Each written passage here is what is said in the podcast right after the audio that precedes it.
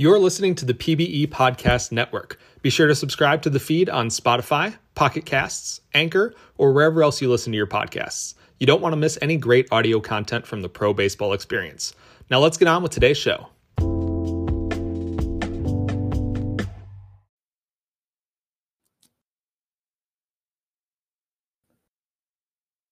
Baby, did you just try to get Craig to leave?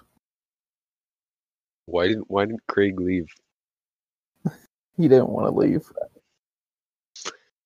Craig, Uh, you should leave. Welcome, fine listeners, to the third episode, I believe. Third episode of the Fake PBEO podcast.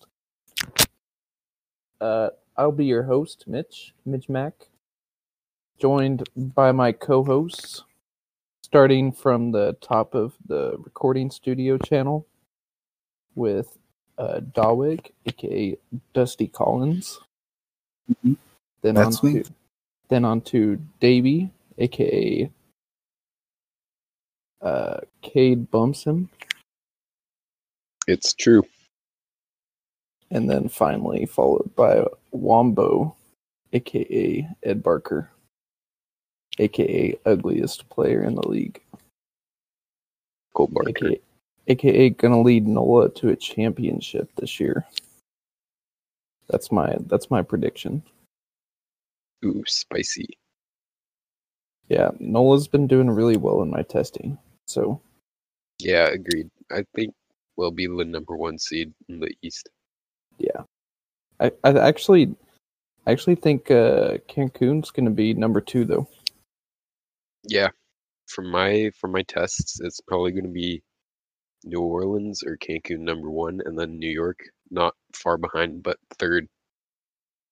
Yeah, I think uh some of the OBX people are a little uh too hopeful of their chances this year. From from what I've seen. Yeah, I mean, I saw in one thread they were like betting on like OBX doing better than New Orleans. I mean, Yeah. I, I I just don't see that happening, but I would happily take that bet for New Orleans. I- I would agree. Just like I happily took the bet that Bolanos finishes with over one war. Plus Lanos. Bolon goat. I need to make a Dusty Collins bet. Dawa, you have, you have any good ones for me? I haven't checked in on the league for like seasons at this point. SMH. I mean, like, I don't know. It was a very weird career with uh, Dusty Collins. Dusty Collins goaded though. Not at all. Like the biggest disappointment. in, Like, What you've been great out of the pen though. yeah, but like, look at um for his career. It's only been really like the what the last three seasons, I think. That was that was just because you didn't do the OP method of start out as a reliever and then switch to a starting pitcher once you have, you know, decent. TPE. Originally, I think I was a uh, middle reliever archetype, which I don't know if you know about this, but they had like 40 stamina and could Yeah, start anyway. That was But yeah, my second season, then I switched over to starter, which you know on Nashville wasn't very.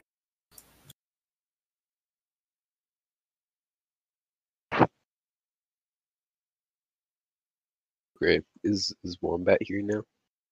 I Yeah, think so. Sweet. Oh, now we can. Epic. Somebody's can mic is uh like rustling a little bit. I don't know. I don't know if it's an Oh, issue. But just I was hearing that. Yeah, that that's what I was talking about. Yeah, it's probably mine. Okay. It's not my zipper. Zipper of my jacket, not anything else. Need to clarify. Little weird, Mac. Well, just a little weird. Well, now we can talk about the league that actually matters, aka the PBEO. Um, so Yeah, I I'm guess still, I'm still booting up the game, so don't ask Okay. me any questions yet. I'll start. I'll start with Dawig. Dawig, who do you think will be the division uh, winners this year? Well, starting with um the HL, Or it's the hitters league, right? Yep, uh, Hurlers League.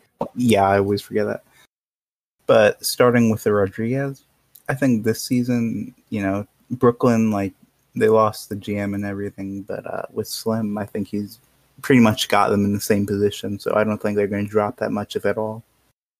Of course, you have Walla Walla, Himalaya, and Chicago, and even San Francisco to an extent, all being playoff teams uh, trying to get in for the wild card. But then, as far as the, the Steiner goes, I think it's mostly going to be a repeat of. Uh, I think this was about three seasons ago, where uh, Brevard County was on top for like the first half of the season, but then the second half of the season, um, Brazil went on a, uh, I think it was a 14 game win streak, and then Yeah, went back on top. crazy. So Boynton Beach currently leads the division with Brazil behind them, and of course uh, Brevard County in third. So I think it's going to be a repeat of that again, where Brazil in the second half is just going to really move into that first position with at least 90 wins, you'd think. And then as far as the Walker goes, um, it's kind of strange that Iron Mountain is currently ahead, but to me that's more of a more about the schedule because if you look at all the predictions and stats plus, they're all rated. They're all it shows them all at 80 wins for whatever reason, but you know that can't be true. So my guess is that it's either Kyoto or maybe even Point Place. Okay. What about the uh, Sluggers League? Now, starting with the Thunder division, it's really interesting because last season, I believe it was uh, Wisconsin who won their division, and traditionally they've been always the leaders in the Thunder division. And you know, even if Dubai was always behind them, but this season, uh, what are we? Uh, I think thirty-five games in, or at least uh, my team is. But Dubai is fourth in their division, which is a big surprise, at least considering that last season previous season they were second but with Monterey currently leading above uh, Wisconsin, even it's that's been a huge surprise. And again, the predictions show that Monterey should be able to keep this lead, even though uh, in the past Wisconsin has traditionally had a stranglehold on this division. And then going down to the Biggio division. Now, this is one again more one of the um, more curious results because California currently leads over Wichita, and again, traditionally the Sluggers League has always been more about the same teams, like you know, getting in every year. Just pe- the the only real change from year to year is the seeding. But at least this season, you're seeing much um much more movement regarding who leads the division and who's trying to get into the wild card spots. So with Wichita in second and Coronado in third, you think that hey, maybe they maybe if they don't aren't able to win the division California can stay hot, that they can get in somehow on the wild card. And then going down to the Di Stefano division, you have Albuquerque leading again, one of the traditional division leaders in the Sluggers League, followed up with Hong Kong, who had a surprisingly strong start. Like they're likely not a team who's able to win this division, but uh, they're definitely a team that could try getting in on the wild card, as I believe they currently hold the third wild card. Again, only about 35, 36 games into the season. So if they can continue at this pace, you'd think they'd be able to secure that third spot. Yeah, yeah, I I agree with most of yours. Um, I I'll, I guess I'll give my uh, predictions before giving it up to debut debut Wombat. So, kind of fall in the same suit with you. Um, I'll start in the Rodriguez division, and I know that you're you're a big fan of Brooklyn taking uh, the title there. Yeah, And- for sure. and I would more times than not I would agree, but at the same time, when you actually go to uh, Brooklyn's page, they actually have um, both of their top prospects, Icorn and I- Akita, up in the majors, and for Akita in particular, I don't think he's ready. Um, so like he's he's done really well so far for a rookie um, already at 0.6 war. Um, but I I think it's I don't think it's gonna last long with him. Um, Icorn's kind of really helped out by his just unbelievable defense, but kind of the same story with him. His current batting average is 450. um, and that's obviously not going to maintain. So I actually when when the uh, preseason started, I actually picked uh, San Francisco to take the Rodriguez division. Um, Hmm. which it's funny because I would actually say the Rodriguez division is now the new Biggio division, where the Biggio division we used to be able to say was the strongest. Um, I think it's pretty clear now that that's the Rodriguez division um, because every single team there is above 500. But for me, I actually think that Himalaya um, is going to win the division. And the reason simply being that they made a really big move um, trading for uh, what's that guy's name? Uh, the pitcher, whatever the heck his name is, the top pitcher from uh, Frankfurt is who they got. So you pair pair up some pitching help for them, along with what I perceive to be a uh, pretty damn good offense, and you got a recipe for success right there. So I actually think Himalaya is going to come away with the Rodriguez. Um, I I agree hundred percent with your analysis on the Steiner.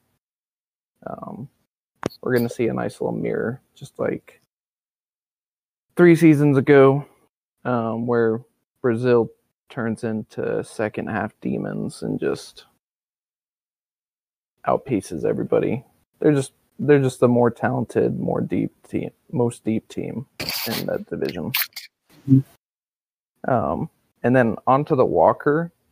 This is this is a really weird division. So I'm gonna make another really interesting prediction here, where I actually think there won't be a single team in the Walker that wins above 82 games. So, like a game over 500. Like the NFC East of the PBO. Yeah, exactly. I mean, it, whoever whoever wins the division gets in, and all the other teams have no chance because really none of them deserve in. But Well, I mean, Kyoto's still there. So. Yeah, they are, and Ky- Kyoto's the most talented team for sure, and the favorites. Um, I'm gonna pick another upset though. I think Point Place gets in. Um, even though that, even though they're three games behind uh, Iron Mountain right now in the standings. Wait, That, oh, what'd you say? Did Jarrett Hudson get hurt again? Uh, that's a good question. Oh, okay. like- Yeah, it was the end of last That season. was a, that was a while ago. Yeah, yeah. Okay, because I remember him being elite in uh in that one Manatee playoff game. He got hurt. So I guess since then he's just been perpetually injured. Yeah. Um, I and then uh, moving on to the Sluggers League. Um, gonna start with the Thunder division, and uh, you kind of touched on it how kind of been but, but recently between Wisconsin and Dubai. Uh, Davy's really gonna like this, but I actually think Davy wins the division. Davy kind of made the moves that he needed to do to put himself in a playoff spot. And then you couple that with like his hot start. And I mean, it's only like you said, we're only like 35 games into the season. So a lot of season left, but he's got he's got a pretty sizable lead there right now. Um and like the talent difference between Monterey and Wisconsin or Monterey and Dubai is like very minimal, I think, across the board. So I really see Davy holding on there. Um, onto the Biggio division. I'm gonna be biased, obviously, and believe in my squad. Um, even though we're down five and a half games right now, I, I just think that Cali doesn't quite have the the depth specifically on the mound to continue at the pace that they're on.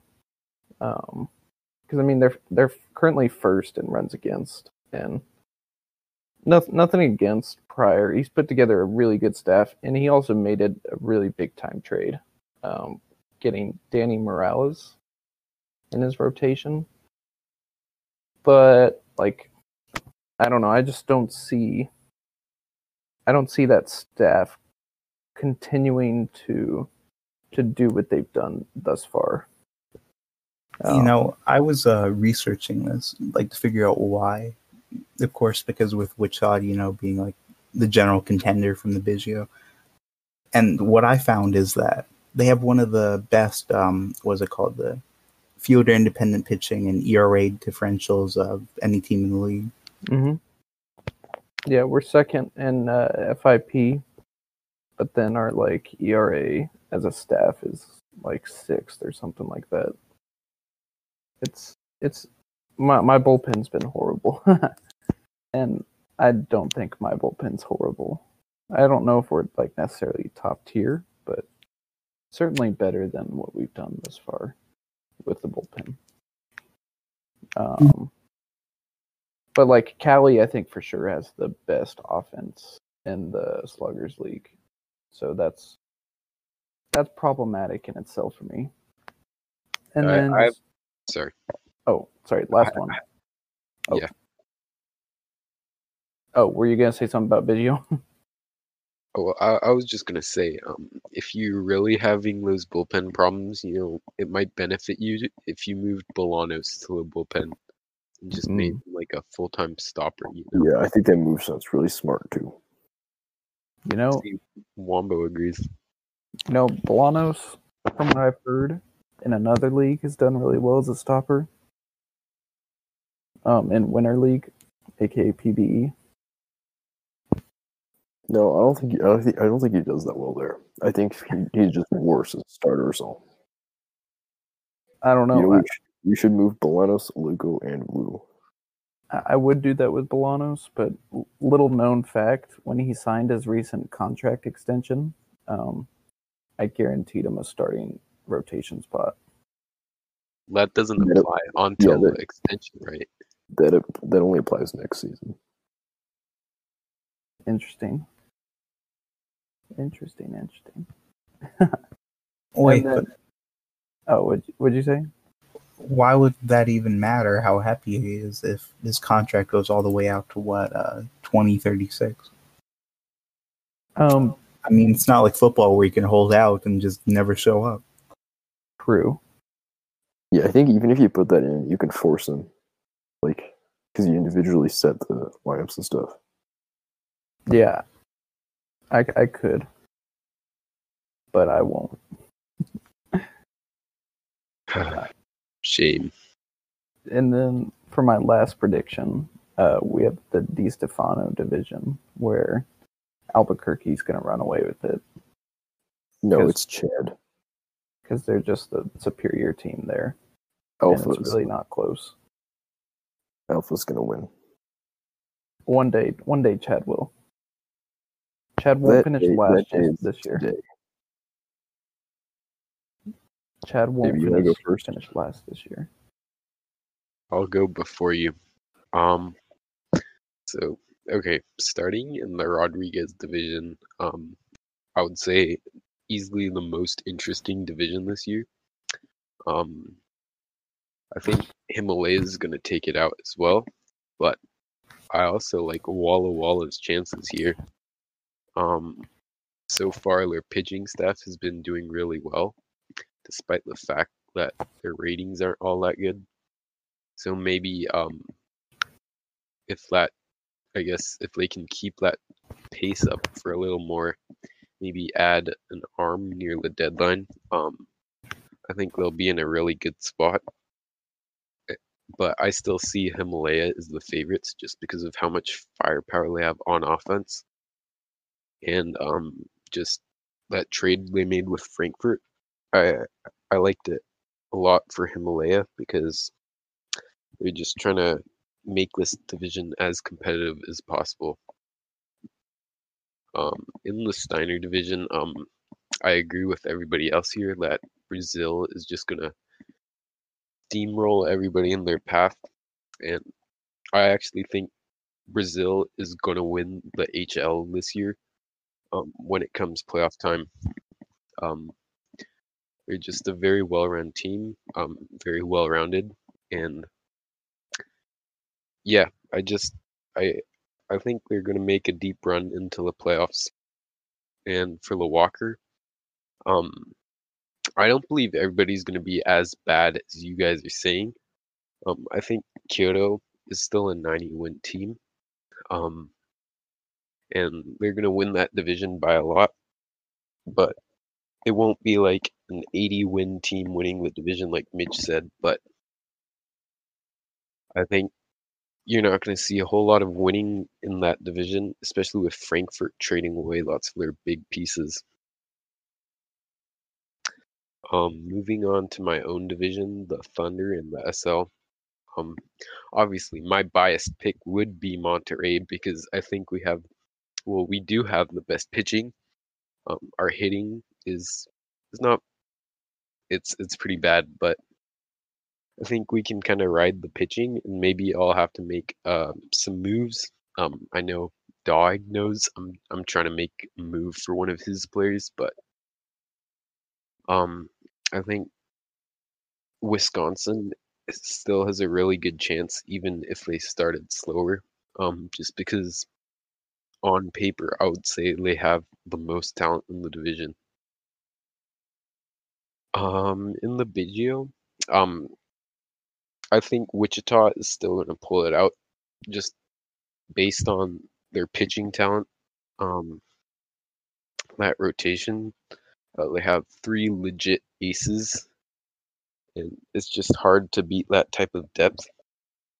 Um, California, they've been having a blistering hot start, but you know, you just wonder how long is that going to last, and especially um, as their schedule moves into some tougher games. Um, I know looking at their schedule, they have um, they haven't played all that great teams so far, um, except for their sweep against Wichita. And then moving on to the last division, um, the Di Stefano, uh, I think Albuquerque takes it. I don't think it's going to be close, although Hong Kong might be um, near 500 or at 500. Um, I just don't see Albuquerque losing this division unless something big happens, like an injury or I don't, I don't know. I think this is Albuquerque's division to lose easily.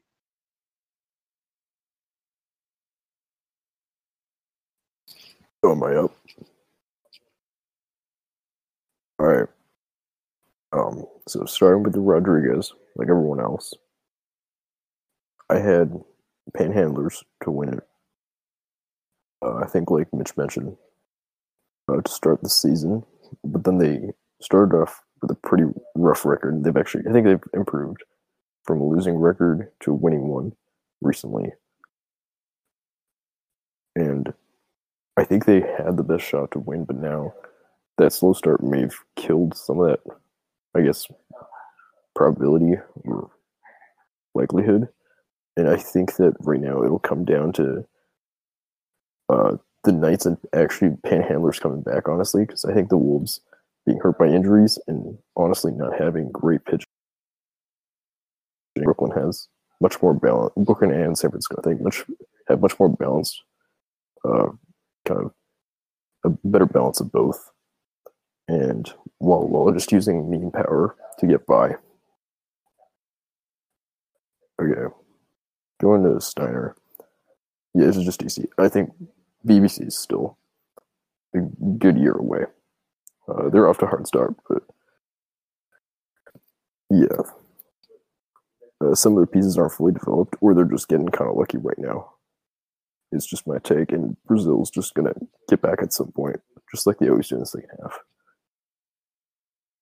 And for Walker, honestly, I can see all three teams having kind of their own like path to winning it, and I think it'll depend on whether Kyoto actually sells for the trade deadline. If they do, then you can definitely see one of the teams winning it, depending on injuries or just luck. If not, I think Kyoto definitely has the best best chance. Um, in the Thunder, I'd say it's the Jacks to lose at the moment, but the Lumbos will definitely be close just from a talent standpoint. But that five game advantage is definitely something to start with the season with.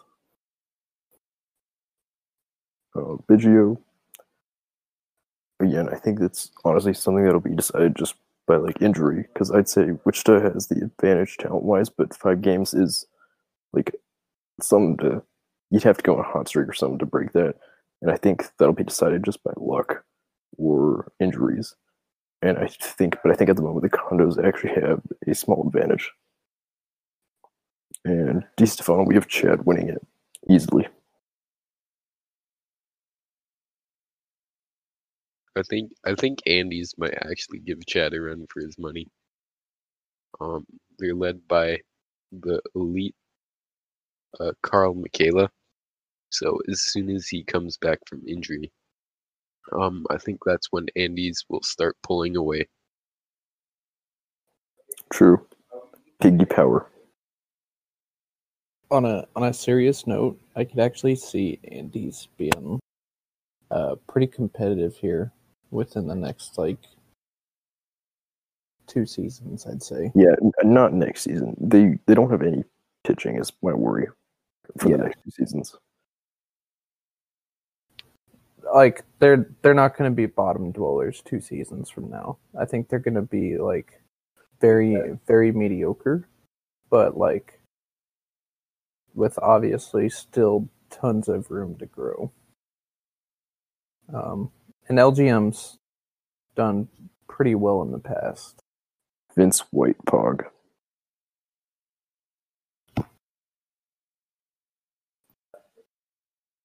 So I mean, yeah, I, I like what they have. Um, as for, and I wrote this with in, with my article, um, and Daweg's gonna like this, but I I really like the manatees two seasons from now as well. Um, I think if Victor Garcia. yeah, Victor Garcia looks like an absolute monster. Is Veldman, but just not fragile. Exactly. Like he's gonna be freaking amazing. And then I was like checking in on some of my old wingnut uh, prospects the other day, and I noticed that um, Brian Arnold actually like became a god in center field. I have him at 80 range right now, which is I only have him at 75. But He was at- yeah, definitely viable. Yeah. I mean, he was at 70 when I traded him, uh, for me at least. So it's it's one of those deals I hope that works out for both me and uh, Dalig because I think a bigger thing for Arnold is that his power actually started developing.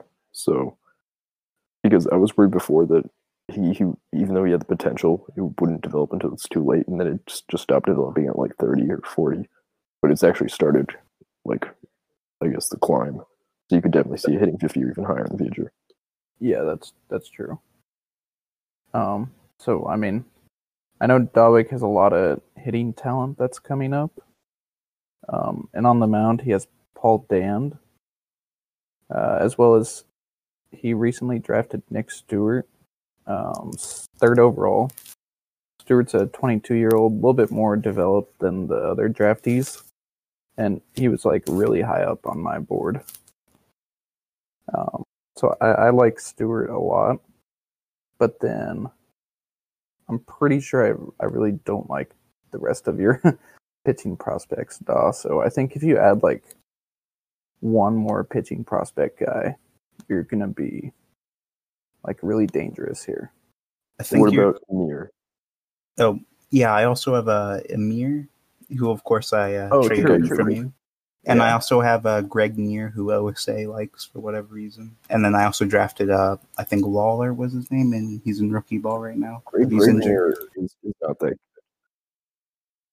Yeah, I'm. I I remember looking at Near. I wasn't a huge Near fan, but obviously, I, I'm a huge fan of uh, Emir, who I traded to you. Okay, so I'm just going to say Neer's probably carried by his stamina, and also he's a sidearm righty, which is not very good in my opinion. That's all. Yeah, Yeah, I mean, personally, I'm um like if I have to compare them, I'm much higher on uh, Lawler, who's currently injured right now, than him. And OSA rates him uh, the 66 high, highest prospect. yeah, yeah. Amir, Amir looks like he's been developing pretty well for you. I'm surprised his strikeout numbers aren't better right now in Double A. I think that might have something to do with the Double A team just being devoid of like fielders. That's probably fair. We should talk about the farm system that's even better than the manatees, the wombats. Oh, the the Wombos, the Walla I mean- Walla Wombos. Which which one of your prospects not in the top 100 is your favorite? That's a pretty good question. Uh, defensor. Ah, yeah, you do like Defensor. I yeah, I think he's the only reason he's not in the top 100 is because he's a first baseman. I'd say, like if if he was at any other position, obviously he'd be in there. Yeah, I'm not gonna lie. I I'm pretty sure my uh, scout sees him a little bit worse than yours. Yeah, you've told me that before. Um, But I'd like to take like an aggregate of OSA and my scout, and I'm very happy with what that would be. So Yeah, yeah. I mean, that's that's always going to be the smartest thing is just basically taking somewhere between OSA and what your scout has. But here's a secret: he might be he might be part of a trade soon. Ooh, that is juicy. To to Brazil. Possibly. I need uh, I need Corey to respond to some of my DMs because he's, he's Oh, holding up all the trades. oh, oh, oh. Yeah, I know. I know. SD's been a little bit busy, and Yeah, that's fine. Like we got time, but I've just got like Gamma asking me every day, like, "Hey, what's the update here?" And I'm like, "The update is he hasn't responded yet." yeah, it's it's tough because like he, he kind of basically said that he was out of the league, but then he's still in the league, and Yeah, he just doesn't want somebody to screw it up. We do have a GM like lined up to take over for him, but I, I, I reached out to SD about it and he never really got back to me. So it's probably one of those things where like you, you just feel attached to a team. So when it becomes, I guess, real, it's like hard to actually just let go. Like easy to say, harder to do type deal. Yeah, definitely. And it could also be he wants to like finish up some stuff before he leaves as well. True.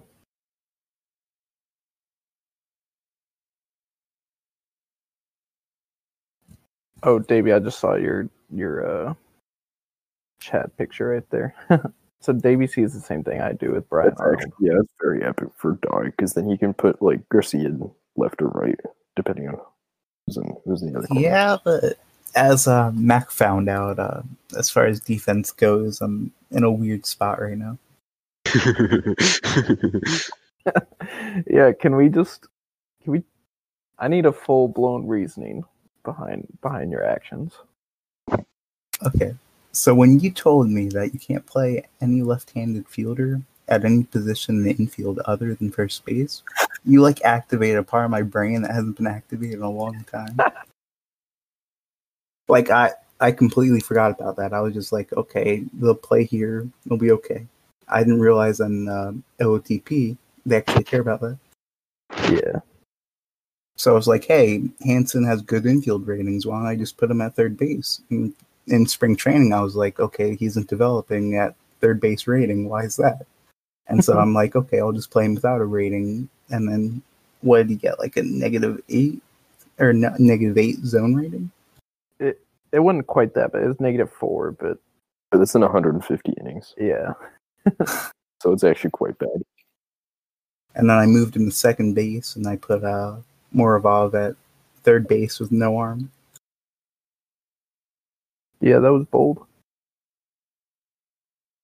Uh, It was because, um, like a long ago, like when I was growing up, I rem- for whatever reason I have it in my mind that Mets second baseman was a lefty, but I'm pretty sure that can't be true.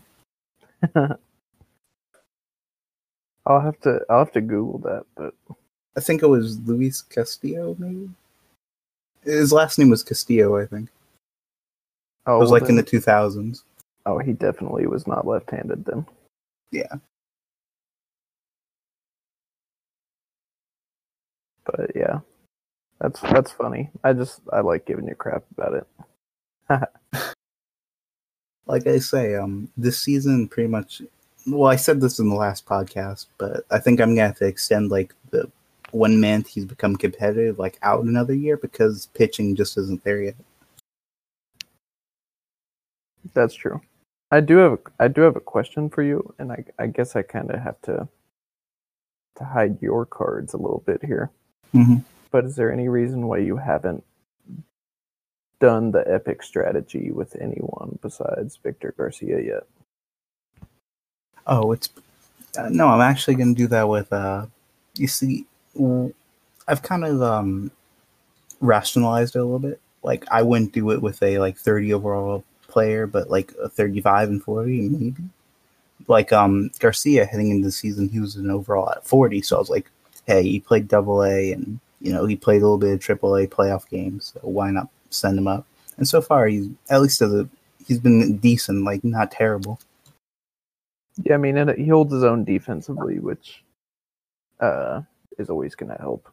So that's why um at least next to him I'm probably gonna bring up Arnold too, just because uh I think it's kind of hard to evaluate where the current pitchers on my team are right now when you have the second to worst defense next to Himalaya. Yeah, I mean, Arnold Arnold getting that boost uh, really makes you look good in our trade. I mean, I I think I've done pretty well in it as well because Goulart's been he's already put up almost two WAR this year, but like long term, you're really gonna um, look good. I feel like. Yeah, and I've just got um oh that that's another thing. Like as an immediate replacement I've been playing at Dirks where Goulart would play. And of course, you know, Dirks isn't a fielder at this point in his career. Mm-hmm. So as far as that goes, long term he's probably gonna transition to DH, and then right field's gonna end up being Garcia, and center field's gonna be Arnold, and then left field's gonna be uh, other Garcia. Then where does John Martin fit in? Oh, and John Martin. Well, I was thinking about moving John either John Martin. John Martin is six foot five. Yeah, I was thinking about moving him to first base because his fielding, you know, isn't that great. He is good there too. In the infield. Yeah, forty range, six five. Yeah, so I mean, I have to move around a few guys, but it should work out. I think. Um, Davey, do you have any prospects outside the top 100 OSA that really excite you?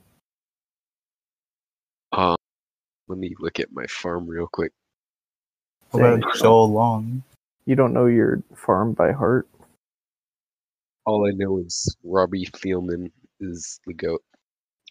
Um, yeah, I actually have I have an interesting batting prospect. Um, Nazi bin Assam. I don't know if I'm pronouncing that correctly.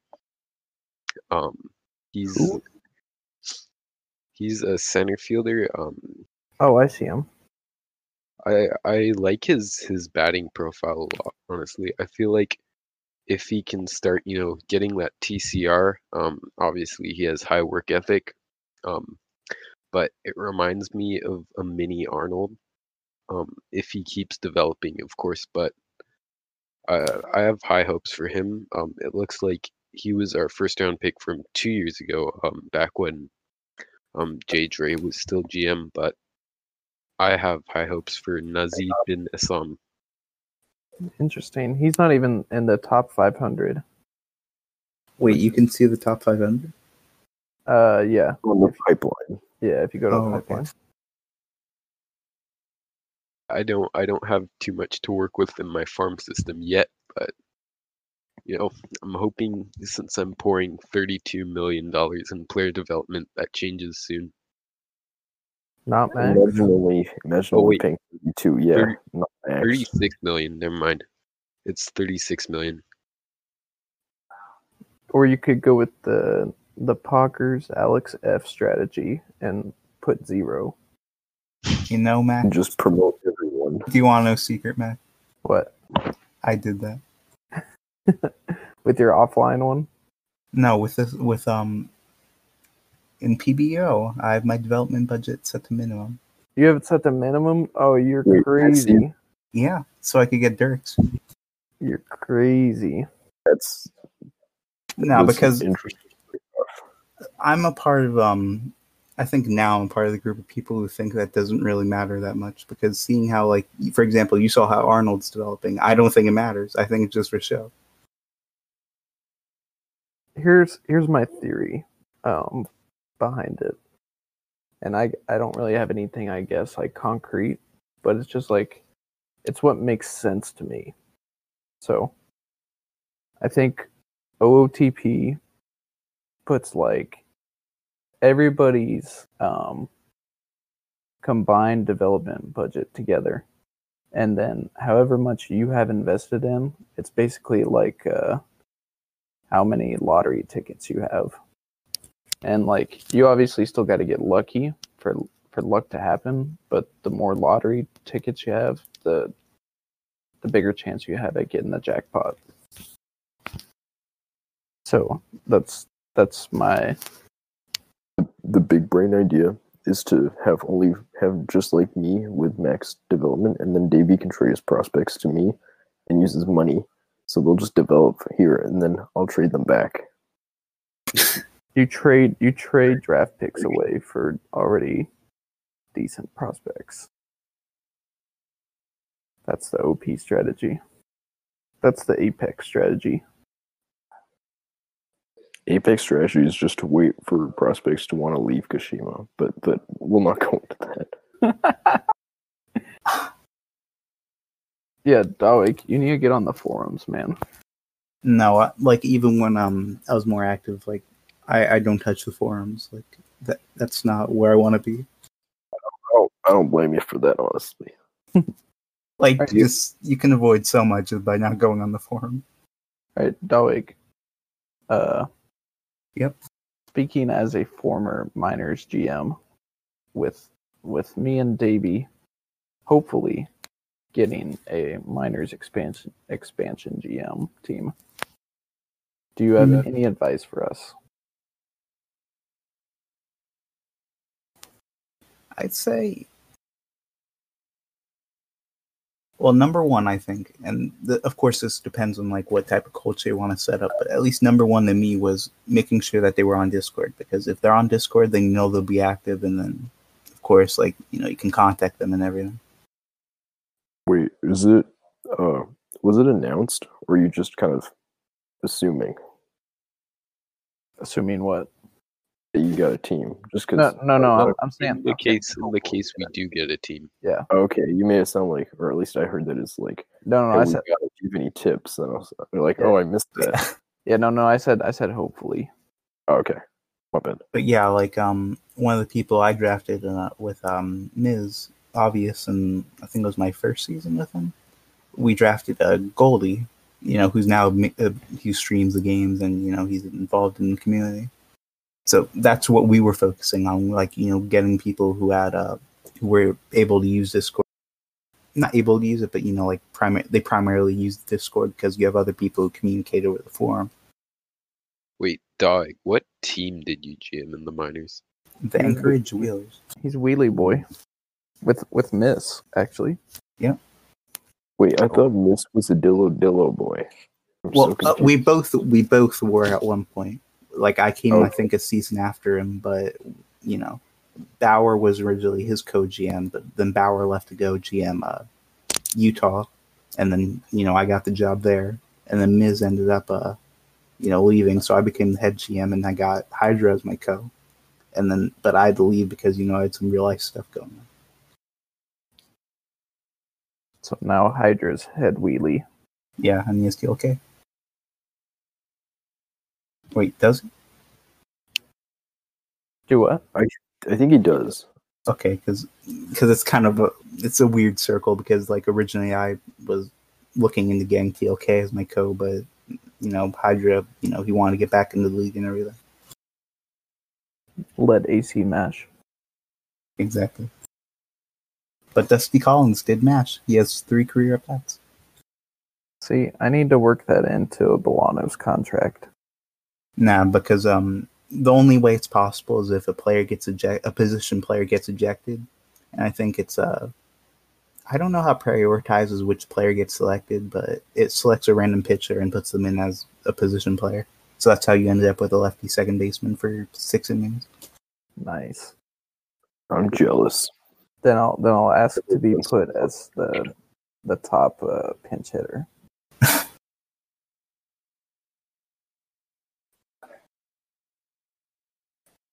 Um, let's see. Oh, do we have any uh, breakout stars in the PBO that uh, stand out to anybody?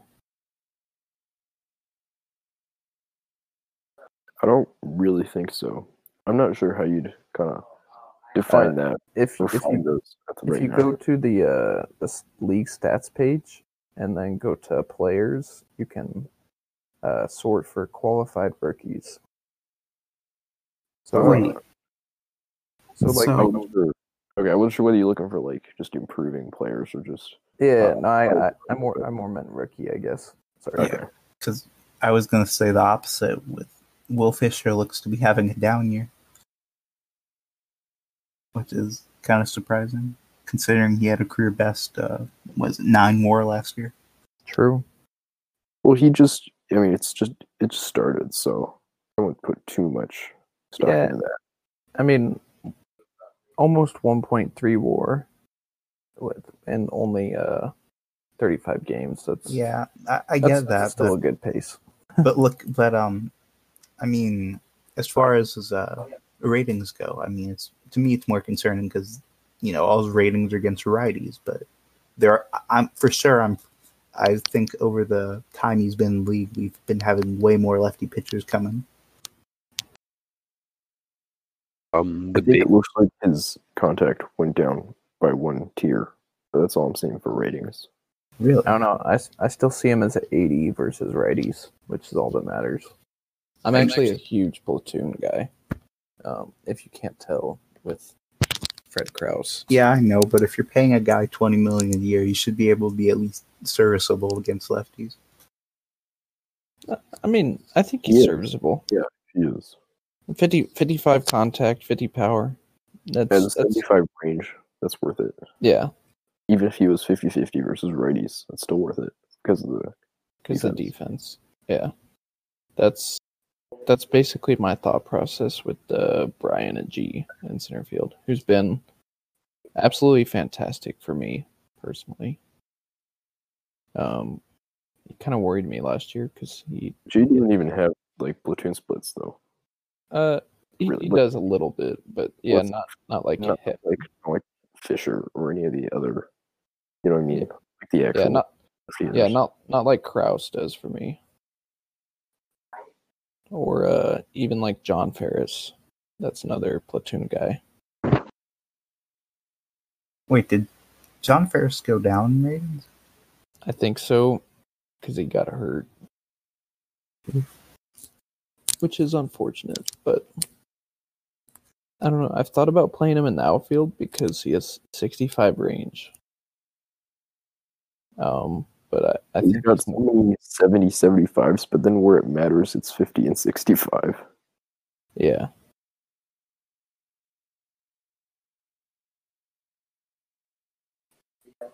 So I mean, he's probably just more helpful for me at third base as it stands. But um, let's see. It looks like our leading rookie in WAR right now for position players is Josh Bivens for Cali. That I makes sense. Yeah, I don't think that's too much of a surprise. I had him Top as the rookie prospect. of the year for uh, Is that was is that Sluggers League? I keep forgetting which is which. Yeah, sluggers. Yeah, I think he's all but got rookie of the year locked up for Sluggers League. Well, he could always uh, get injured, or or you know something weird happens. I don't think he's got it locked up, but I think he's a clear favorite. I, I don't know. I just see him way more talented than the guy that's behind him, Jeremy Hall, um, for Dubai.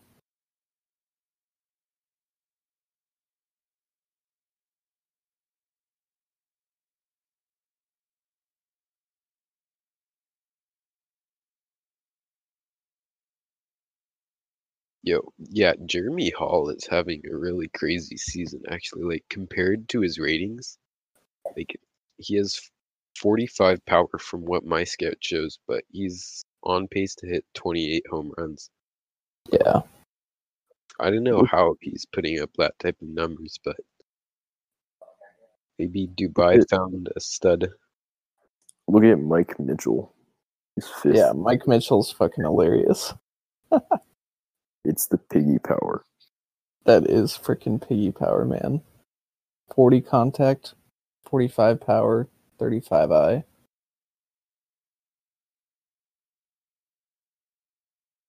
Elite. Okay, wait, who's that? Uh, storm catcher. He actually looks really good. Oh, Miss uh, Masong or Yeah. Masonjin. Mango- Masongin or something like that. Those. I have- I have- pronunciation. I have a funny story about him. So, I was actually like extremely close to trading for him this offseason and giving up uh, my catching prospect, uh, Ben Ben Zahir, who's also the top catching prospect in the league. But last second, I actually backed out of it.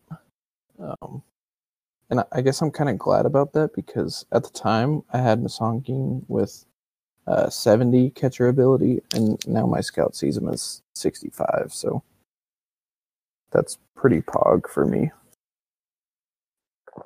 I mean, Benzahir only has 60 from what I can see, too. He does have more power, but I'm That's true. he's actually objectively a better player. Yeah, yeah. I mean, OS. O, I'm I'm more argument. I guess OSA has him ranked as the highest catcher prospect.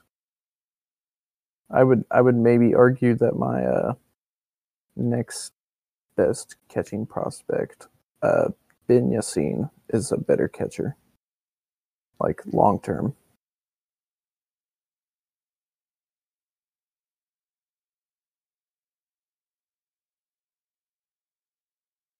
Okay.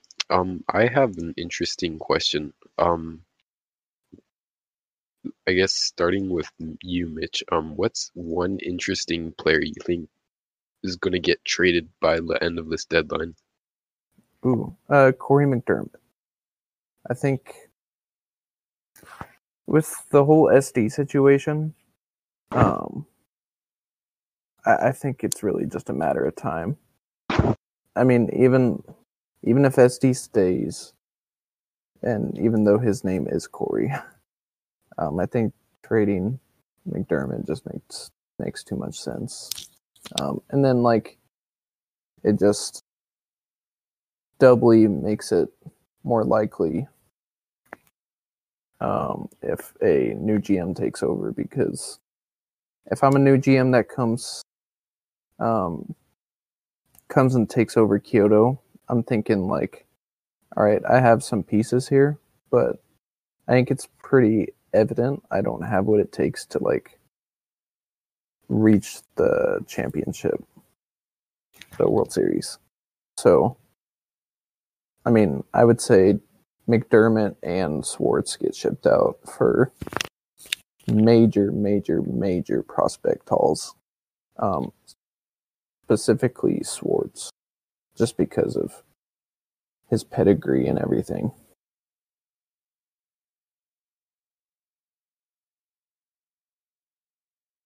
Interesting. Yeah. Um, I think Kyoto will be a big seller at the deadline. Um, I guess if things keep not going their way, um, seeing they're below 500 right now, Um, and another player I think, I guess in my opinion, would be on the move is Willie De La Rosa from Chicago. Um, he's 32 years old. Um, and I think if Hydra was to trade De La Rosa, um, this would be the time to do it.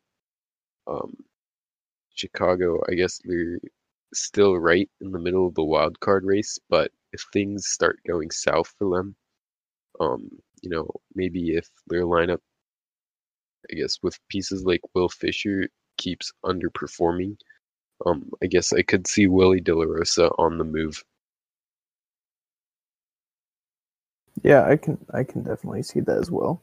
Um, I would actually argue that I think a different player on Chicago has, is more likely to get traded, being uh, Roberto Zamora.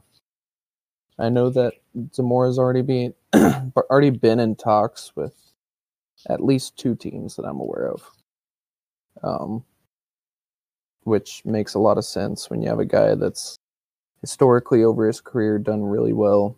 Just put up basically his probably best year in PBO last season.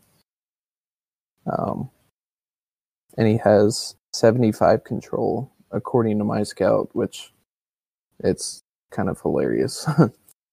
um, so I mean that's that's valuable in itself. Granted, he has a pretty large contract, but you have to remember that 20% of it's retained. So I guess my like dark horse ex- expectation for Zamora is him to actually get traded to uh, Albuquerque. Because since Albuquerque just traded away um, Morales to Cali, that kind of just fills that that void that Morales left left behind, and could really help uh, the Space Critters eventually reach the finals.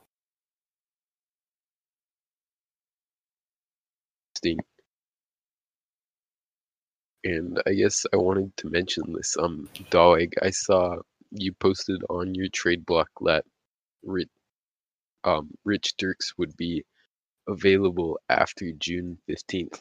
Um, so I'm kind of wondering, like, the thought process behind that. You know, you just signed this man for 350 million dollars. Um, I mean, as you said, you zeroed out your player development to sign him. Um, how come you're looking to move on from him so soon?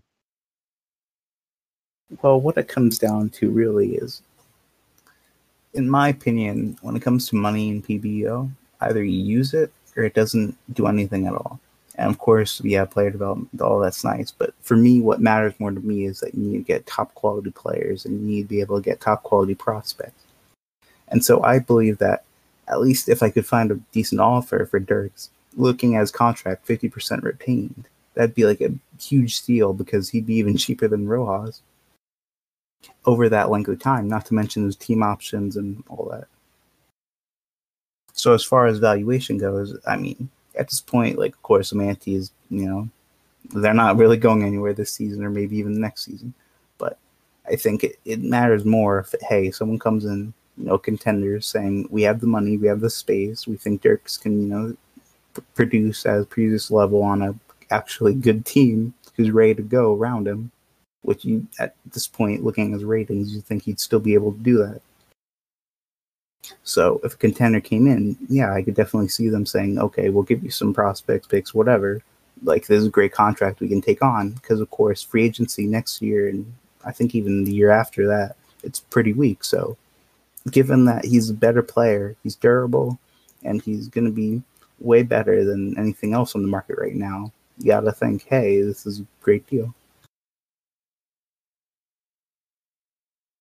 I, I got a a question also about uh Dirks to you, Dalvik. Yep. How likely do you think Dirks actually opts in after this season? Since he does have a player opt out. I think it's 100%. Wow. Especially not- after the Rojas. There's no reason for him to opt out. We get it because look at how he's look at how he's going right now. Right, what is he on pace for? Like 4.4 WAR, and this is on a team, you know, that's not the best scoring team, so he's not going to rack up those RBIs or runs. He's going to get his hits and maybe even some runs, but his production's going to be capped, like it would like it wouldn't be on a you know actually competitive team. So knowing that, this guy is going to have to take the 70 mil because that's way above league average, and he's going to say, okay, it's guaranteed, whatever, I don't care. So you're not worried at all. He pull he pulls a uh, Omar Rojas. There's no reason for him to. He's being paid above. The only reason why he would opt out is if he felt he could be paid more.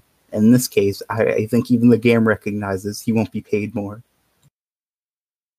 I guess my only like counter argument to you there is um, Rojas went from his guaranteed $19 million year to 52 million that he opts out of.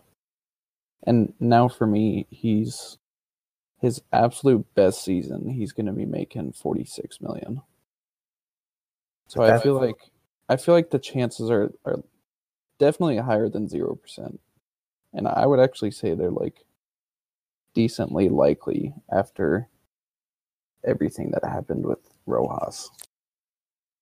With a guaranteed yearly salary, 18 million above what Rojas was supposed to get in a season where he's underperforming. Yeah, the un- the underperforming is kind of kind of nice for you. like it's not even underperforming really. Like the dude's OPS plus is 145. Anybody would take that. Yeah, But, which yeah. why um yeah, why I think hey, if a team came to me with the right offer, you know, it's on the table. For sure. For sure. I think I think in the opt out case, um, one thing you are forgetting is the memes. Um, 'cause Rich Dirks could he could create a lot of chaos if he simply opted out of that contract. Um, and also, maybe he's just looking at the free agency class and he's like, I want to be nice to all these GMs. I want to give them something to spend their money on. He does have high greed. Well, exactly. yeah, but even then, like I'd argue I still come out the winner because then I wouldn't have to pay him this. I could actually have a player development budget. Yeah, but you could have done that without having him this year too. Okay, so there's a part of that I haven't mentioned, but my development budget was supposed to be at like 20. But since, you know, the export didn't go through at the right time, that meant I couldn't set it to 20. So I was stuck at 6 million. So now I have like 20 mil or 12 million in budget space just sitting here. Ooh, so we could see a big splash in uh, IFA from you. Yeah. Nice. I mean, I'm, I think I haven't signed a single international free agent since I've been in the PBO. That's an interesting stra- strategy. Well, I mean, as a team, even before like they set the budget floor, like how are you going to outpay someone who regularly spends like 10, 15 million dollars in IFA? Yeah, Brazil does do that. So that is tough. Have you guys seen um, North Pole's recent IFA signings? Yeah, only because you pointed it out to me. That's Yeah. that's kind of hilarious. So But Daweg, you should look at it. Like two sims ago, it looks like North Pole offered like ten different IFAs. They went like 15 million over the cap to sign a bunch of like 2040s. What? So I think I had one of them as a 45, and oh, then the rest, yeah, like 40 and below. Is It's a- that in transactions or? Uh, if you go to free agents and then international amateur free agent, Wait, but I can't see that. The the tab doesn't come up. you don't have OOTP pulled up. No, I have OTP pulled up, but I Oh. thought you'd normally see that on like you know the little red thing that says uh, international. Yeah, yeah. Don't click. Don't click uh, PBE online. If you click the, if you go to league transactions on the very right hand side. Click that. Then you'll go to the free agents tab and then international amateur free agent. Wait, why? Yeah, but I thought they're on AI, aren't they? Uh, actually, I did some uh, investigation myself, and if you go to the export tracker, um, they've actually had an export, uh, and it was only like four days ago too. Yeah, but I thought they were giving up their team. Yeah, Mou- Mouse did say that, but So, so did shouldn't, SD. shouldn't well, I don't know because uh, I remember didn't Hydra specifically say this Yeah, that we had two openings. So, I mean, to me, this looks like, hey, I don't know what's going on here, but you know, something's kind of sus here. I- it was from it was from their IP, so I think it's more just Mouse being bored and like probably looking at his farm system, seeing that he doesn't have much. It kind of sucks for the next GM though. Like, Yeah, imagine the next IFA class is like filled with 2080s, and because Hmm. they spent all their money on 2040s, they can't get any.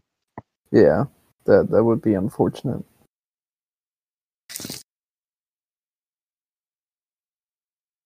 Actually, wait.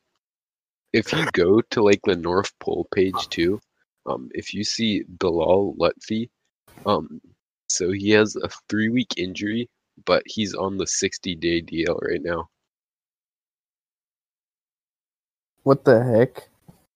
That's their best player too. And putting him on the sixty doesn't even allow somebody to trade him.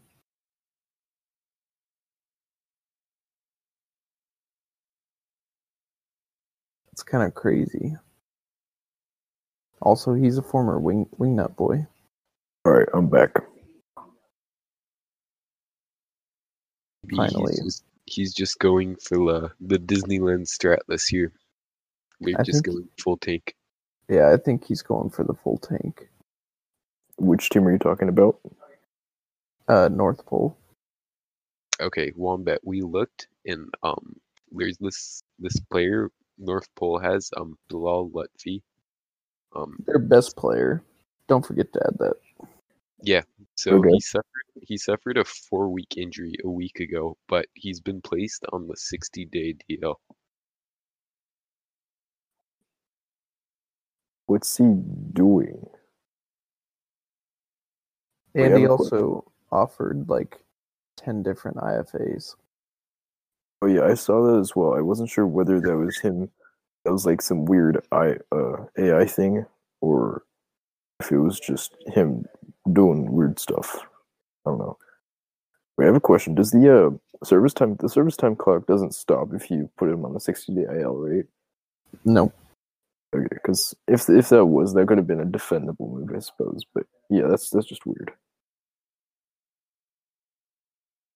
I guess maybe maybe what he's trying to do um is he's placing Lutfi on the 60 day DL specifically so he doesn't get hurt again.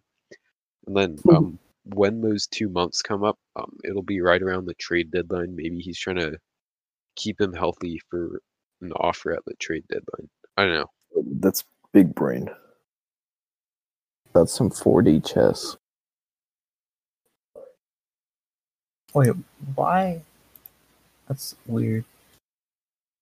So my scout, he lists him as a 65, but then I go to his profile page and it's a 50. There are some weird things where the scouting report differs from the uh like what you see on the player page because I think either the one of them hasn't Oh. updated yet or something. It's also because he's playing out of position, so he's actually a center Right. fielder, and he's listed as a right fielder. probably more of it. But I know sometimes if the ratings like contact and eye and stuff or look different, it's just because one of them hasn't updated.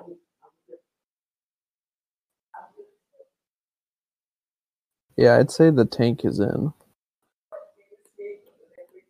Tank, tank, tank, tank, tank. Honestly, tanking for one season if you're not trading away like good long term players isn't a bad strategy for this team. True. So you're saying the manatee strat? Mm-hmm. Hmm. Yeah. The Dustin Hanson strat. Hey, Dustin Hansen's an elite center fielder. Who did I even who did I even get back from you? I only got a third round pick. Yeah, Damn. Hanson goaded. but now I have nothing, like nowhere to put him, and Davey didn't want to trade for him. I'm trying to trade for one of your other players, but But you t- you told me oh. the exact pick value, and then you know what this player's value is, and they're the same. I'm I'm not gonna do it. I'm not gonna give up a first. But you but you said yourself this is the rating I would expect, and this guy is that rating, and he's fully developed, and he has years to go on his arbitration and contract. Correct. No sense, dude. Well, you, I'm not gonna he do doesn't it still. roasted. He doesn't want to get roasted in the in the in the channels after the trade. Yeah, for acquiring like a huge position of need. That's not huge. I, Wait, yes, it is. He's look at who he's playing there right now. I saw how DG got flamed for trading first for Bubba Byers. And I got flamed for Yo, trading. Bubba it. Byers is a 60 overall, though. Okay, that was largely because it was just with Mitch, though. Also, Bubba Byers is a better hitter with a better track record, I'd say. Yeah, That's most of Bubba. Py- Bubba Byers put a back to back 5.7 war seasons. Weird to see it, but like it's slightly defendable. Like if you look at his past production. Fair, but he also traded with Mitch, and anybody who Yeah, does that that's why it is makes it an absolute loss. But corrupt, evil, terrible GM. Is that why Baker's doing so good this year? He's doing well in Brooklyn. Yeah.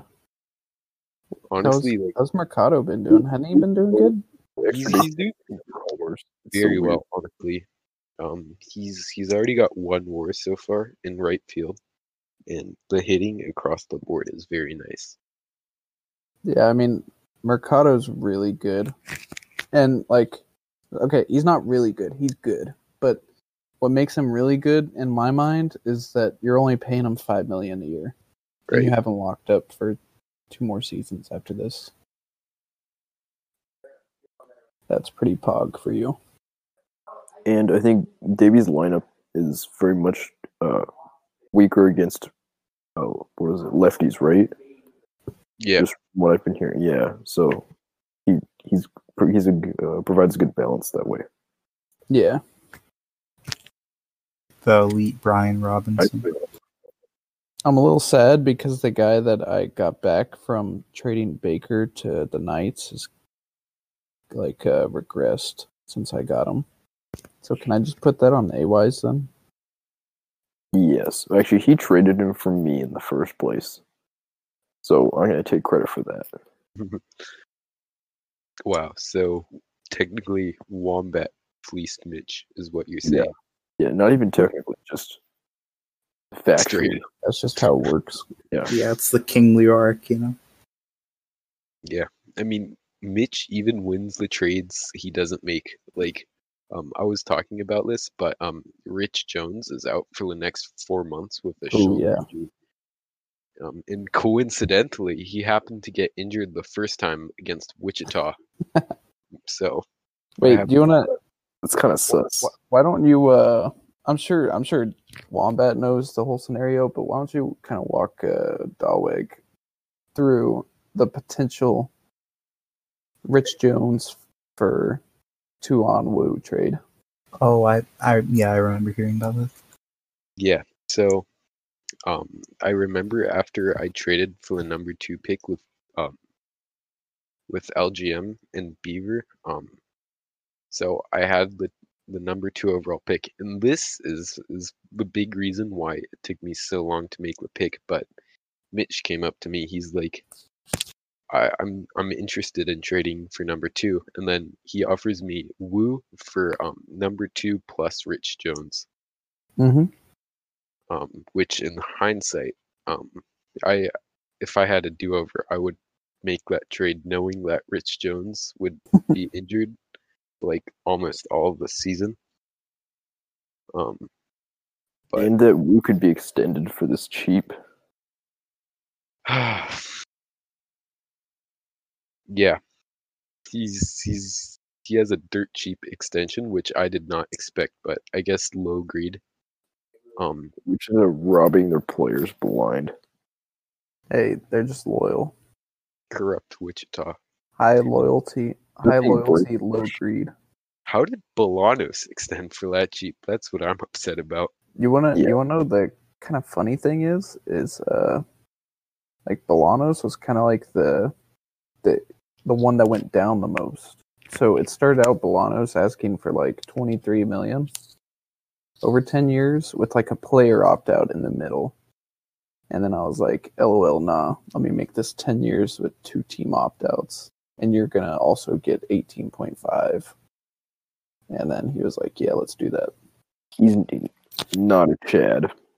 then I then I save the game, right? I go to two on Woo, and two on and Woo only starts out at twenty two million. So I'm like, fantastic! I'm about to get him cheaper than Bolanos.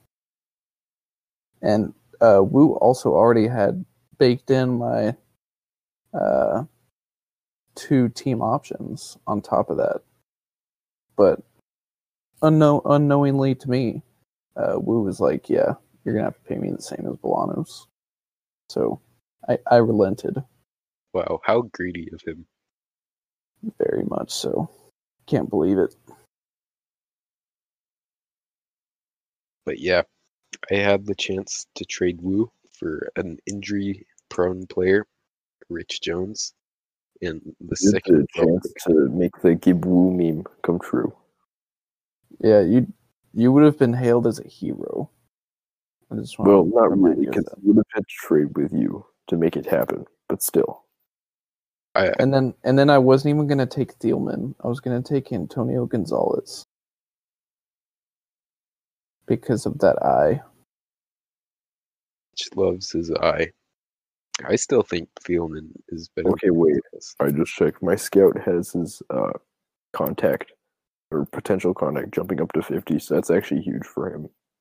For Gonzalez, I- yeah. I expected that to happen, but I had it at like 45 for a while, or 40 or 45, yeah. Andy's already in A ball, like hitting decently, which is good to see. Hey, so Not- is not Thielman. hitting decently. Okay, but Chad Gary Dunn is in double A. And hitting even better. Wait, I- alien? Are you talking Oh. about Alien? Yeah. He's never going to develop. Just look at his personality. True. Okay, but here the thing is, when you look at his player page, there's so many positions listed that it pushes his personality down, and you can't read it unless you scroll down. So I just never scroll to look at it. Speaking of having every single fucking position listed, Jeff Brown was that way too. And look at him. Look at that scrub, Right, Mac? dude. Dude. J- Jeff Brown automatically makes Gary Dunn the, the second worst first overall pick, even if he busts. No, I gotta introduce you to Katsuburo Ryu. Oh yeah, his name is. Was Safford a first overall? Uh, Safford was like third overall. Okay. But if you search uh, Ryu R Y Oh, yeah. About him, I've uh, yeah, I've seen the memes about him before, but that was I feel like that was a lot of a lot an injury though, wasn't it? it, it was, but I've never seen a player as an 18 year old be listed as an 80 potential to as a 20 year old be listed to a 20 potential. He's basically the reverse Tim Stanger. His elbow just like fell apart. It was the wait, who was that? Um, you know the, the Yankees pitcher in like 2000 or something. I don't know if you know what I'm talking about. I just remember seeing like an article or a Twitter tweet about him Uh huh. who like broke his arm in a bar fight or something. He was supposed to be like the next greatest pitcher, and then he just never pitched again. It's like that. Yeah, I mean Ryu couldn't find Ryu couldn't find the strike zone if his life depended on it. 25 control pog. I have a pitcher question. It's about it's just about uh, promoting a player. Uh, should I promote Worley to AAA?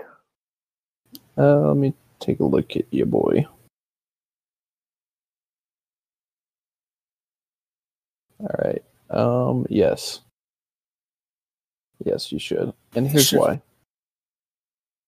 He's he's What happened to doing way better than he did the year before. Um, and I guess this is how I view whether pitchers um should be promoted, but when they have strikeout numbers to show, that's like their way of like being like, yeah, I, I have this down. And like 12 and a half K per nine obviously shows that. That's interesting. My worry is just it's a small sample size, and I don't know. I'm worried the walks will come back. But actually, if I'm looking at it for his ratings relative to each league, the walks don't actually change. Actually, I don't think anything changes really between the leagues when you look at like the relative to, for the levels. The So- stuff does, but yeah, not the movement or control between double A or triple A. At least for me. Uh, yeah, it changes for me, but not versus each individual handedness. So I'm Yeah. guessing it just means it's a tad higher. So yeah, I'm gonna go ahead and promote him. Yeah, it's it's definitely ready for promotion.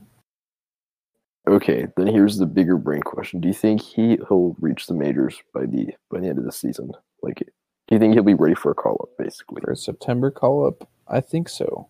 Do you want my hot take? I think he would Sure. be ready for the major leagues now.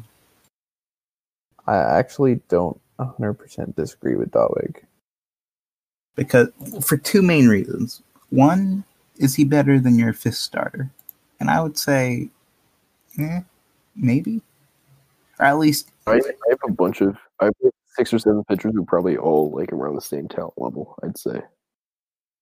yeah. But what I mean, what I mean is, at least for your fifth starter, whoever um you feel you could slot in there, do you think that their st- his stuff, you know, it's obviously major league ready? Do you think that his stuff, you know, he'd be able to live with like the control he has and the movement he has? And I think, yeah, he'd do okay.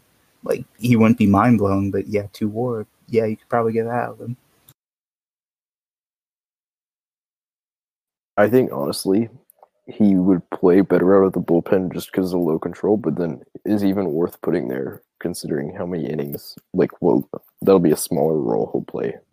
I guess it's just my take. I don't know. I say you just call him up like Ken Banks should be for Baku. Yeah. Find Ken Banks. Well, because um, another like small thing, Wombat, to consider is that pitcher salaries are inflated. So if you call them up, you already have the service time clock ticking, so you can extend them earlier, and at a cheaper price because he's probably not going to perform as well as he would have otherwise. It's actually a huge brain take. Then there's also the other thing where there's a potential of him getting traded anyway, so then it's not even worth a- asking. True. So does that mean the Wombats are buyers or sellers? Sellers for everybody but Josh Long. Uh, seriously though, I'm probably looking to buy, but for a long-term player, uh, preferably either a pitcher or possibly an infielder, but not very likely.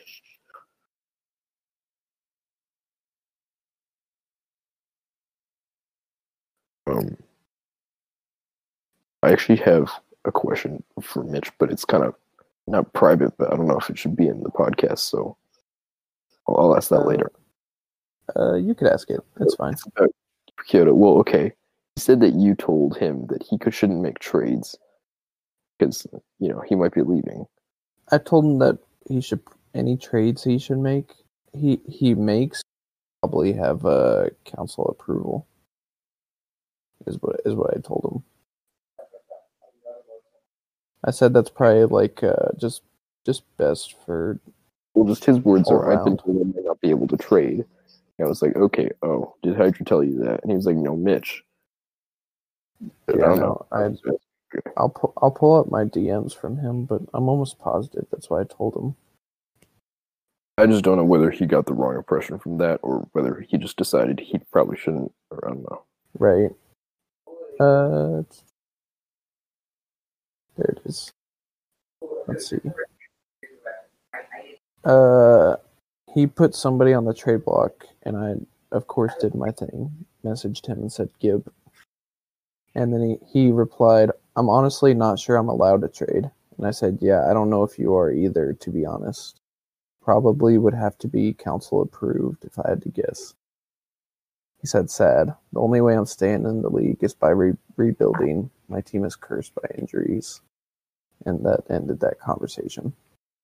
Yeah, that's Wait. so- Okay, so if he could, like he is, he might stay in the league. Is what what I heard from that. Yeah, I- I'm gonna Oh. be honest, I really don't know. I, I didn't know how to take it. it's one of those things where, like, I mean, when he, he's saying he's leaving, like, I thought he was just gonna piece out of the server, but then, like, he's still here, and, like, I mean, I want him to stay, but like I, I, I want him to stay too. Because, I mean, Kyoto just like when you think of Kyoto, you think of SD Core. Yeah. Also, kind of, I, I trust him. To, if he's trading away players, I would trust him more than a new GM. Honestly, I know that it should be up to the new GM, just because Right. they'll have to deal with the consequences. But I would trust him more to make trade, I suppose. I mean, if I'm gonna be honest, like what I really wish would happen is he hire a co GM and just be like, "Hey, like, can you run the team? Don't make, please don't make any like major dec- decisions without like consulting me first. Um, which, of course, isn't gonna sound too great to anybody, but like, Well, I think he did that, and then he realized that. I mean, I'm just speculating here, but I think he realized that he actually does kind of want to stay and make moves. I don't know, but then also doesn't maybe have like the time. yeah. Very, very active. I don't know. uh, it's it's it's just it's a tough deal all around. Okay, but the the real victim of this is me because I'm being held up on trades, and then Gamma keeps DMing me, and I feel bad because I don't have an update for him, and now I have like three different teams, and I'm waiting a response from Gamma so I can answer them. It's all right. My last conversation with SD Core was yesterday, and it went like this: Hey SD, has blank talked to you about the possibility of taking over for you with Kyoto? I just wanted to reach out to make sure you were okay about it, and I'd heard from him. And then SD replied saying, I'd heard from him, but not much else. I've been a bit busy lately. And then I replied saying, I gotcha.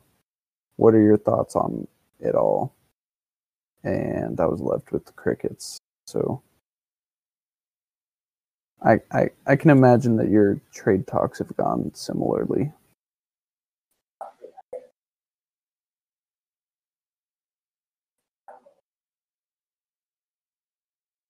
I kind of want to talk trades, but then also I know that I shouldn't leak details from GMs.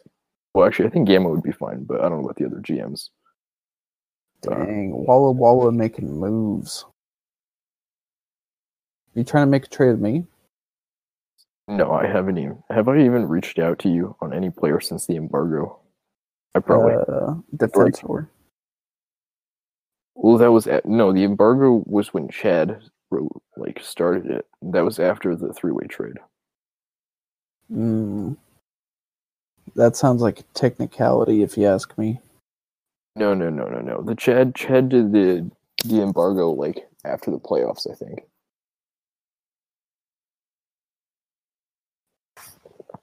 You should trade me uh, Manatee Legend, Aldebert, and Malone. Yikes. Or He's or yeah. Wingnuts Legend. Bring him back home, Chris Gilliland. okay. Gilland is actually like a righty specialist at this point, honestly. I think I could use a righty specialist with. Have you seen my bullpen? I have not. Okay, the Look at my look at my bullpen stats. They're you have a not. fair They're not pug. Okay, your Rays aren't doing so well. I guess the problem was I signed him for so cheap because you released him at one point, and I was like, okay, for one mil, like I'm like for like three years, like he's easily worth that, worth that, like no matter what happens. Yeah.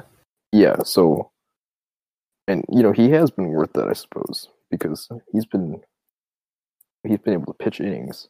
That's all that alone's worth that. Um but he hasn't been as good as his rating suggested he would be. So I'm kinda left in a tough spot. It's weird because like he's getting the strikeouts that he needs, but he's given up way more homers than like what his ratings suggest. And in a like- stadium as well. Yeah.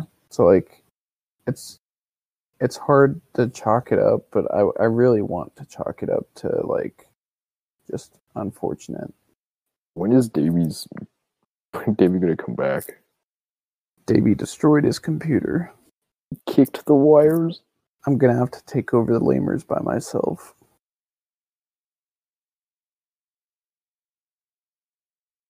Sorry. I got I got distracted.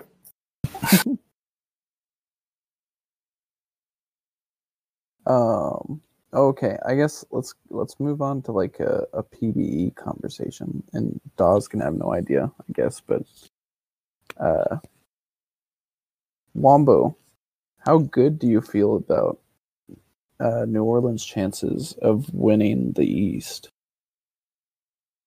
Uh testing has well actually I have not done a single bit of testing besides rough testing for my build, but testing has shown that like all three teams, the Voyagers, Toros, and uh Brugers will be like it, I think they average basically like a game apart in Yep.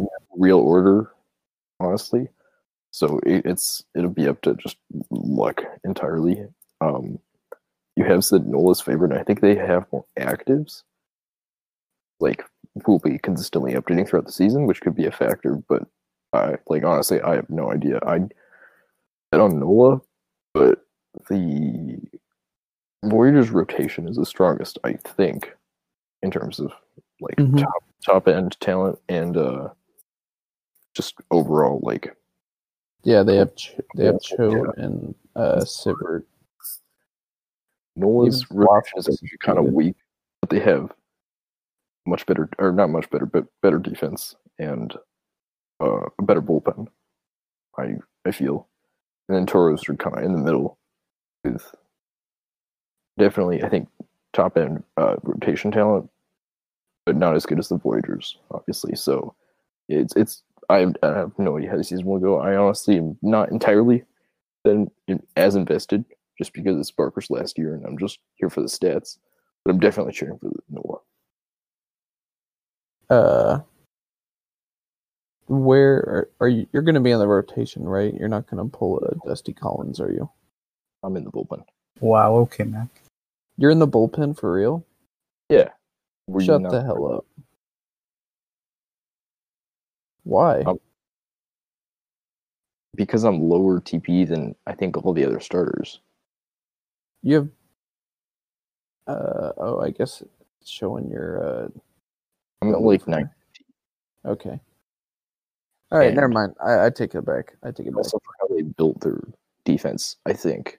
Even if I was like a little bit higher, their pitchers or their yeah, their pitchers would still be a better option. I think also Phillies was saying he whatever he he did not want one of his starters switching back to a reliever and then having me switch back to a starter as well. I don't know, something like that.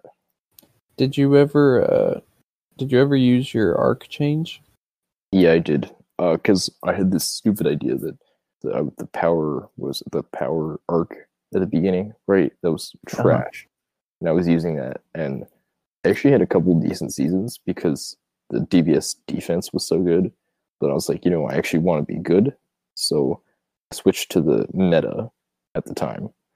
But I switched too late for it to be free. So yeah, that was when I used my first arc So switch. you can't so you can't switch to reliever archetype. No, I can switch to relie- that's a position swap. I can switch to reliever. Yeah, Oh. I just can't switch to like a flamethrower reliever. Oh well, then you should do that, right? No, I said I can't. Yeah, no, I'm I- not saying you should switch to oh, flamethrower, yeah, but yeah, you should I- still I switch to reliever. You you didn't process my update last week, which is Oh. why it's because you weren't on the team roster. it's not my fault. Hey, you're you're head updater. You could have been like, you need to do this, Well, I assumed you would because it's your job. but I did my job, which is take care of all the people and the updates for Nola. No, your job is to update Nola, and you did not complete that. Wow. I feel like I kind of left. Oh wait, there's Davey. Is Davey alive? This is all Mitch's fault. Oh shit, he's got the potato mic.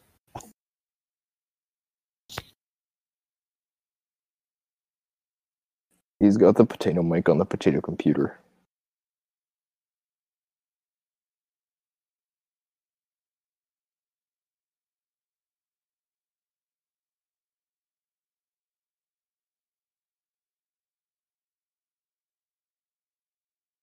Mitch, I actually have a question for you about the wing nuts. If you, unless you want to talk more about PBE.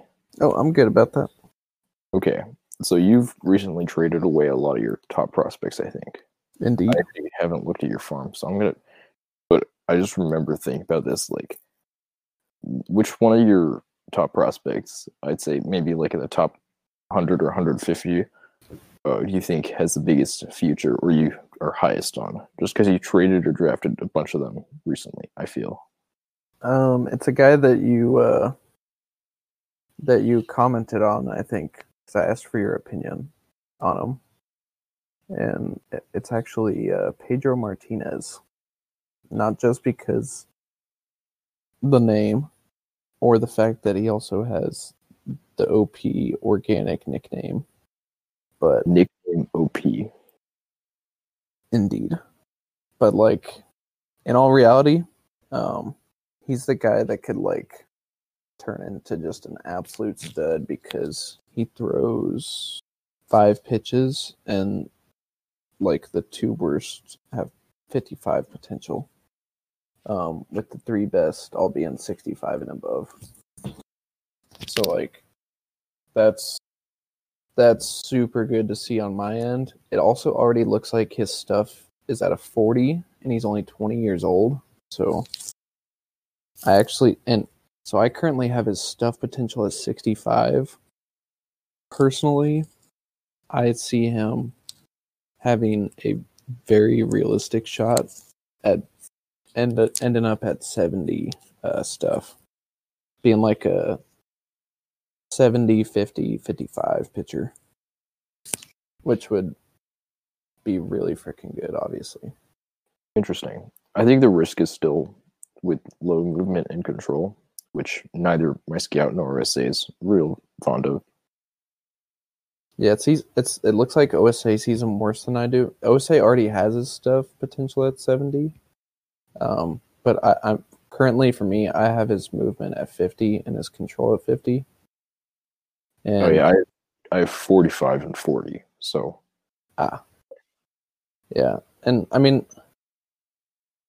uh, like it's it's short season A stats, so take it as you will. But he's not walking hires at he's not walking batters at too high of an at too high of a rate. it's interesting. I I didn't really uh take into account what Gamma was talking about about stats being a good future indicator of uh, you know rating or development or whatever. Mm-hmm. I think it's it's it's true to an extent, but it's also just small sample size. So I think I think it's much more true with pitchers than hitters, personally. Um, Wait, so kind of going off of that, do you think that might be why like Amir's like strikeouts might be so low because I've limited him to 80 pitches a game? who? Y- Amir, you know, the, yeah. Oh, uh, because like I know I started doing this uh, last time where I go through manually and I go through my uh, top pitching prospects and I limit their uh, pitch count to 80. Right. I for me, I think 80 is a little bit low to have a starting pitcher on a pitch count. I do that just for injuries. 'Cause- Oh Even yeah, on- that's why. Even on even on injuries, I would put it at 90 personally. Um, that's just my I talking with thoughts. Trevor, and he was saying like that basically that's like one of the bigger reasons for uh pitchers getting injuries essentially like it was one of the bigger factors so Right. figured better live with that Like they get tired. Yeah. Yeah, because I know s- um, AI their default's 80. So there it's it's 80 at rookie league but if you um keep your eye on it it actually will go all the way up to like 105 at AAA. Yeah, but to me that's guys. like if you're playing a mm. guy who's not durable at that like level, like you gotta get him out of there. No, no, I agree, and that's why I think 90 is kind of that sweet spot to where he realistically has a pretty decent chance of pitching six innings in a game. Whereas with 80, it's going to be really tough for him to even get a quality start. so like just for Emir I'm I'm looking at his ratings like relative to the league uh he has 50 Yeah. stuff uh, relative to double A and still 50 stuff relative to I think high A so I'm just thinking that his stuff like just isn't as as developed is all Yeah. mm, I think that slider, once it takes the eventual jump that it certainly will have, or that it, I would say, I would say that it needs to make. He needs to make that jump in the slider this year. mhm. Yeah, um, but personally, I like. I think you guys know this. I like to overplay guys rather than underplay them. Yeah. I don't know. I mean, I still have him as a, I've, I'm as a 60 overall, so I don't. There's nothing to be concerned about right now. Maybe hold your breath if he still looks the same come. Yeah, and this is also August. I say like it's 24 innings, so it'll probably Yeah. even out. He's also not really like a uh, big strikeout pitcher, from what I see. He looks like a really balanced pitcher, and the fact that uh, he's not going to strike out tons of hitters, but he's going to limit home runs and he's going to limit free passes. Oh, speaking of balanced pitchers, I have one that I have. I, I actually really like as a pitcher, but I also have concerns about his pitch mix, which is uh, Modica. He, Uh, I how think do you spell it? it's M O D I C A. Uh, he's also on. I think my, one of my top three prospects. If you just go to the Walla Walla page, you can see it too. Oh, wow. Yeah. 55, 55, 55. Mhm. but just the pitch mix, I'm concerned that okay, so maybe I've just been obsessing over this recently, but just uh pitchers turning into like borderline starters or bullpen slash emergency starting pitchers. Because I feel like that happens. It's it's not always clearly defined like why that happens. Like if you have, don't have three pitches with this, you know, kind of rating, uh, or if you know one of these pitches isn't high enough. Okay, just kind of if you look at Rene De La Rosa, he should not be starting at all, Right. and yet he has a borderline starting pitcher like projected role. So that makes me think that some of you know that suggested role thing is kind of wonky. But then at the same time, like from my experience in OTP, if it says that they're borderline or bullpen emergency, they do considerably worse than if they're a starter. So I'm just I don't know. I I'd mean- what which pitchers project to different roles, I guess. I mean, I'd, I'd, I like him as a prospect. I think, obviously, just like you, his potential is overhyped. He's not a 65. Um, and that's just because he's stamina, which you and I it's both agree with is, overrated. but what I do like is o- OSA likes his control. Yep. Yeah, more than my scout does, so I can see control being a little higher. Yeah, I could see I could see him eventually being like a 55, 55, 60 for sure. And and was and you're- all. you're curious if I was just curious what you think about his pitch mix, just as whether you think that will develop into a starter kind of mix, or I don't know whether, like, assuming the slider develops, or if you think it does. I'll just leave it at this. That if you're wanting to trade him, I'm interested. Okay, I'm not trading him to you. No, don't trade him to Mitch. Trade him to me instead. Oh, Jeez, potato, potato Mike. what did you do to your computer? Yo, is my mic messed up? Yes. Sounds like you're fucking stuck in your computer.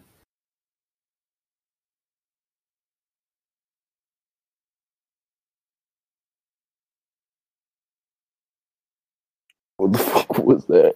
It sounded like you were just, I don't know, like speaking through like a metal mask or something. Yo, Dawig, you did an activity check? That's Pog. Yeah, person man asked me to update, so I was like, okay. Oh, what a nice guy.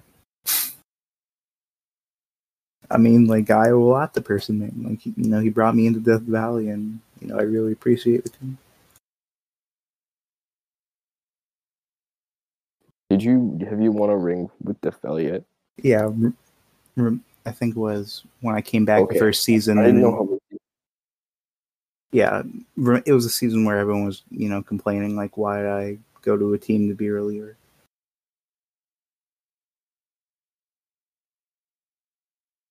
Why did you?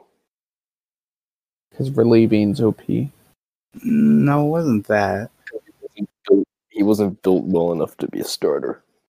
It wasn't that either. I think it was, um, if I remember at the time, you had a bunch of big free agents like Blue Line, LGM, and I guess in the expansion draft, Nate Pearson. But at least for me, like I think I was the first person to sign, so that really got everything else going.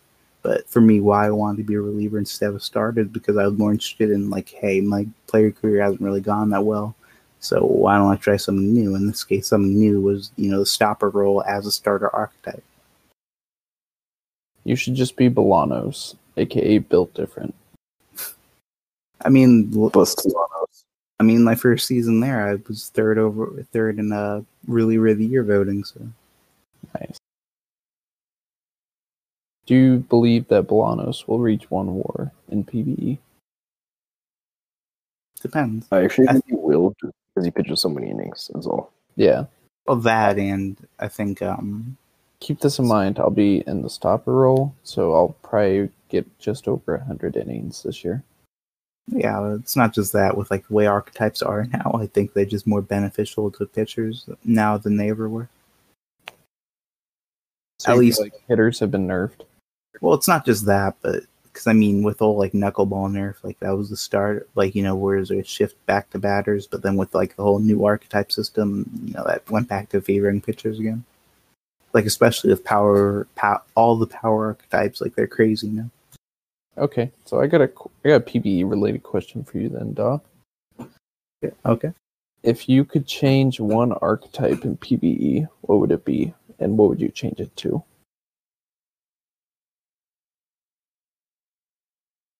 Trying to remember. I think I brought up this point to a, a few people.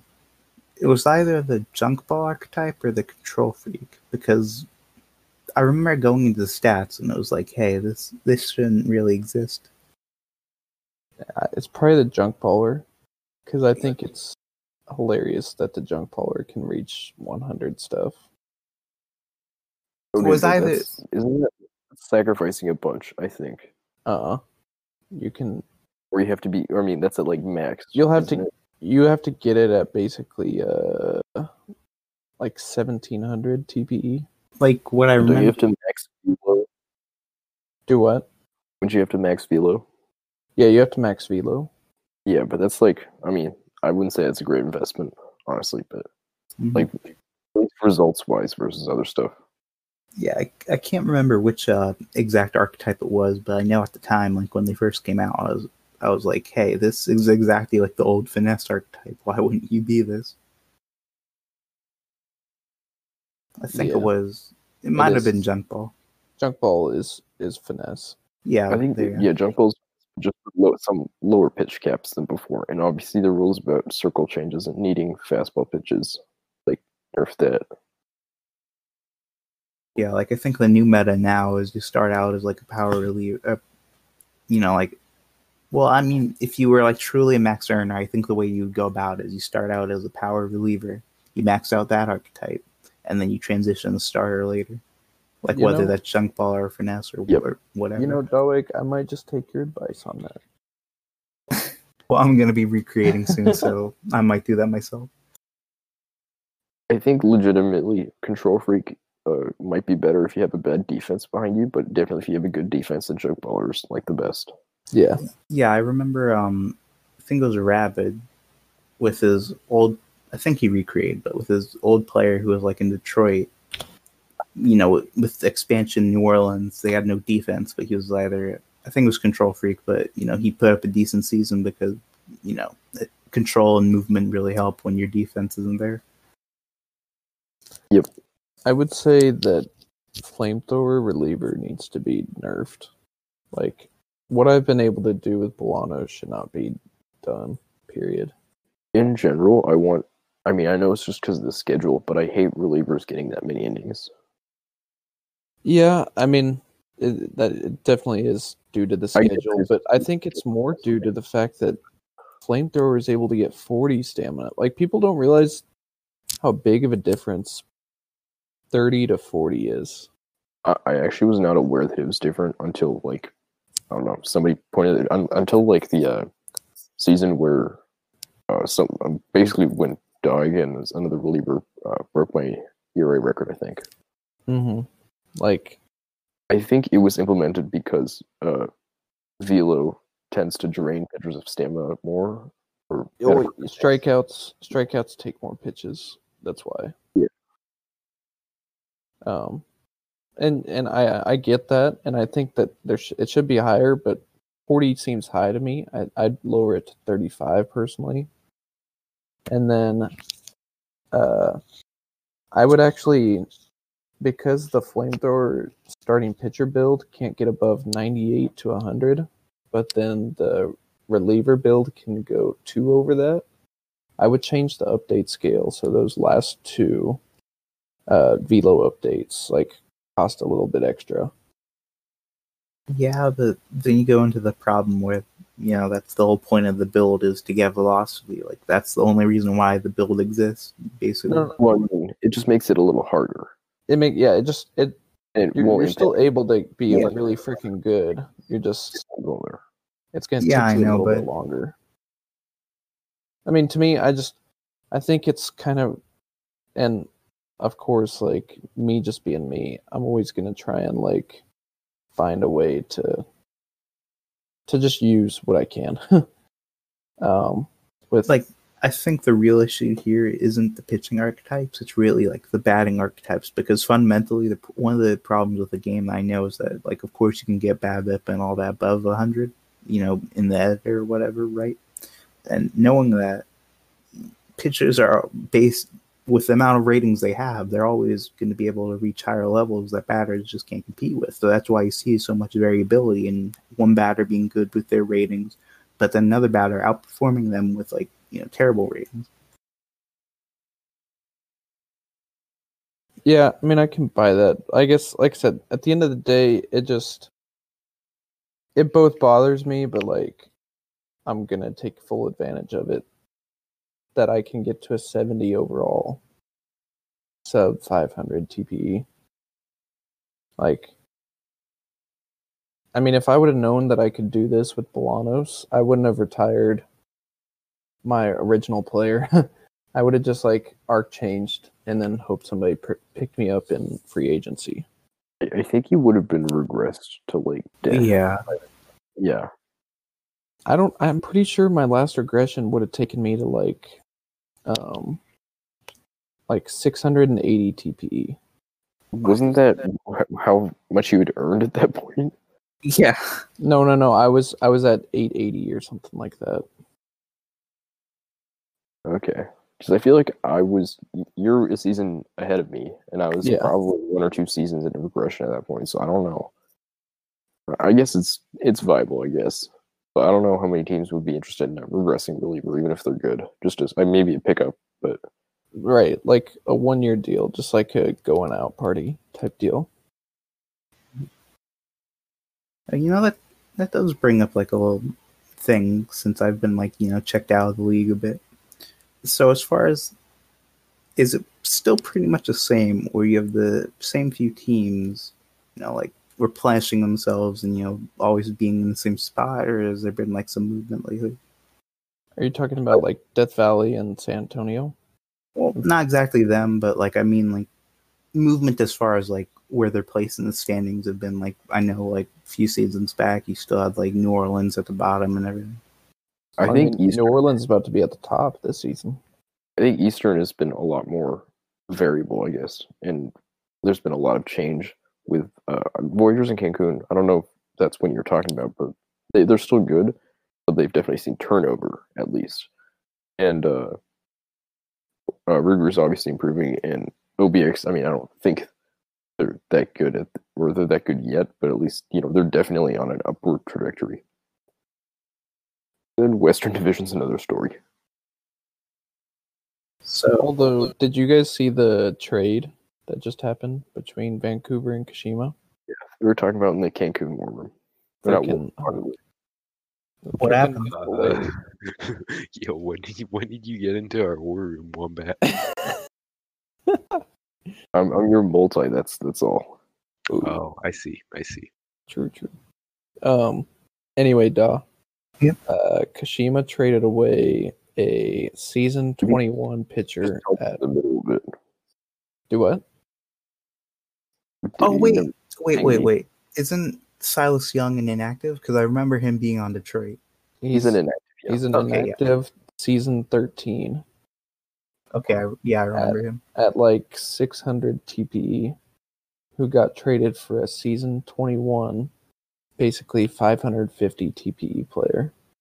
Why though? straight up. Um, apparently, according to management chat, uh, TP, the player that got traded, told Kashima that he was gonna be going inactive. So, Oh, okay, then that makes sense. well, it still doesn't make sense because, Well, it's because But- of the regression years. but like the player that they got doesn't do anything for them in the future.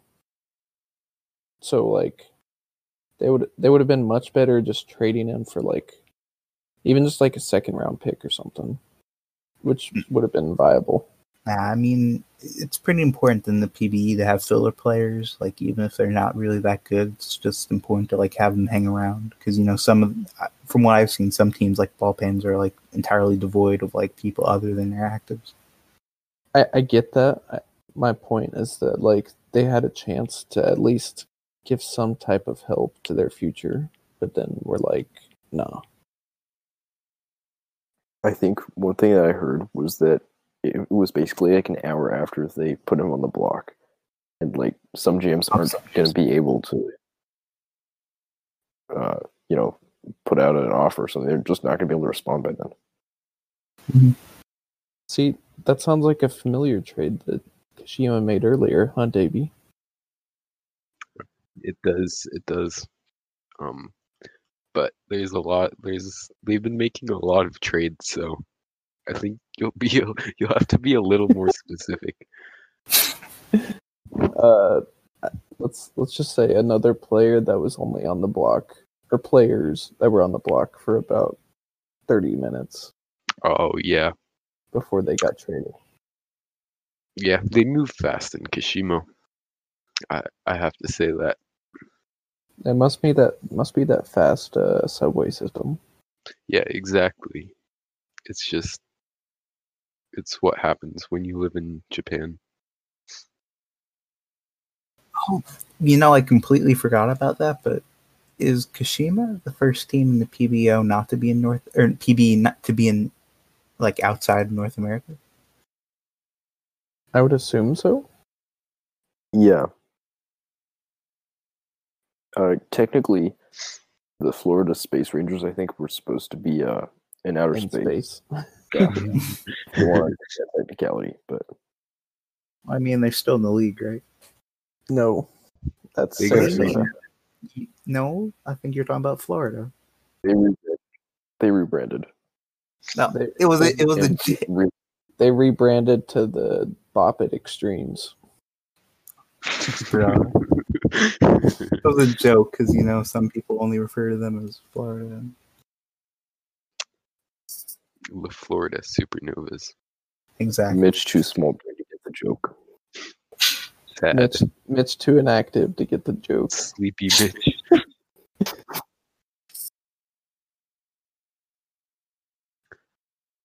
Yo, I wonder when they're gonna announce minors expansion GMs, you know? Wait, does that mean that Mac might get to pick me up in expansion if he gets a team?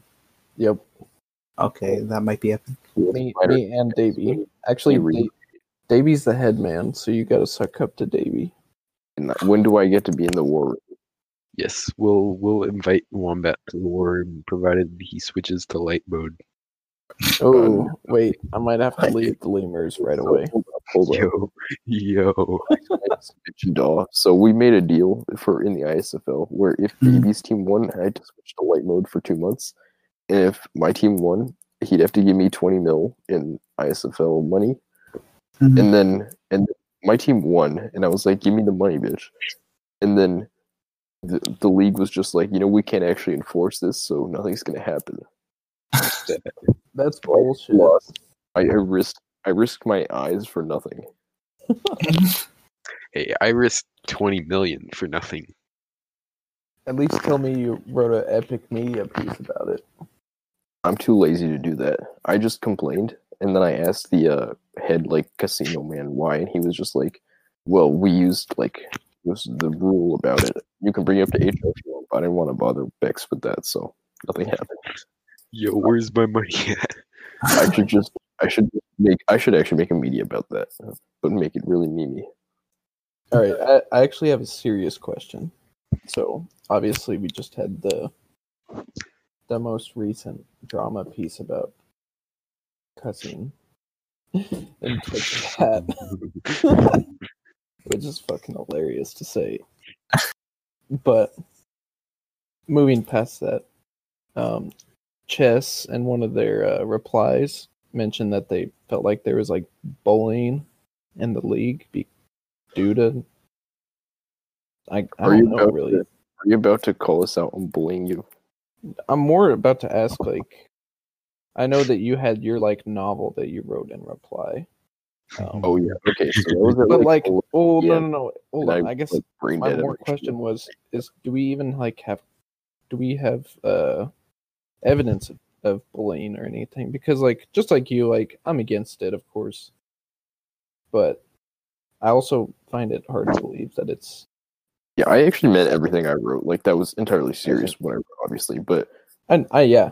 the problem, yeah, it was just that, uh, like, I I have never experienced that or felt that anybody else had like had that kind of experience here.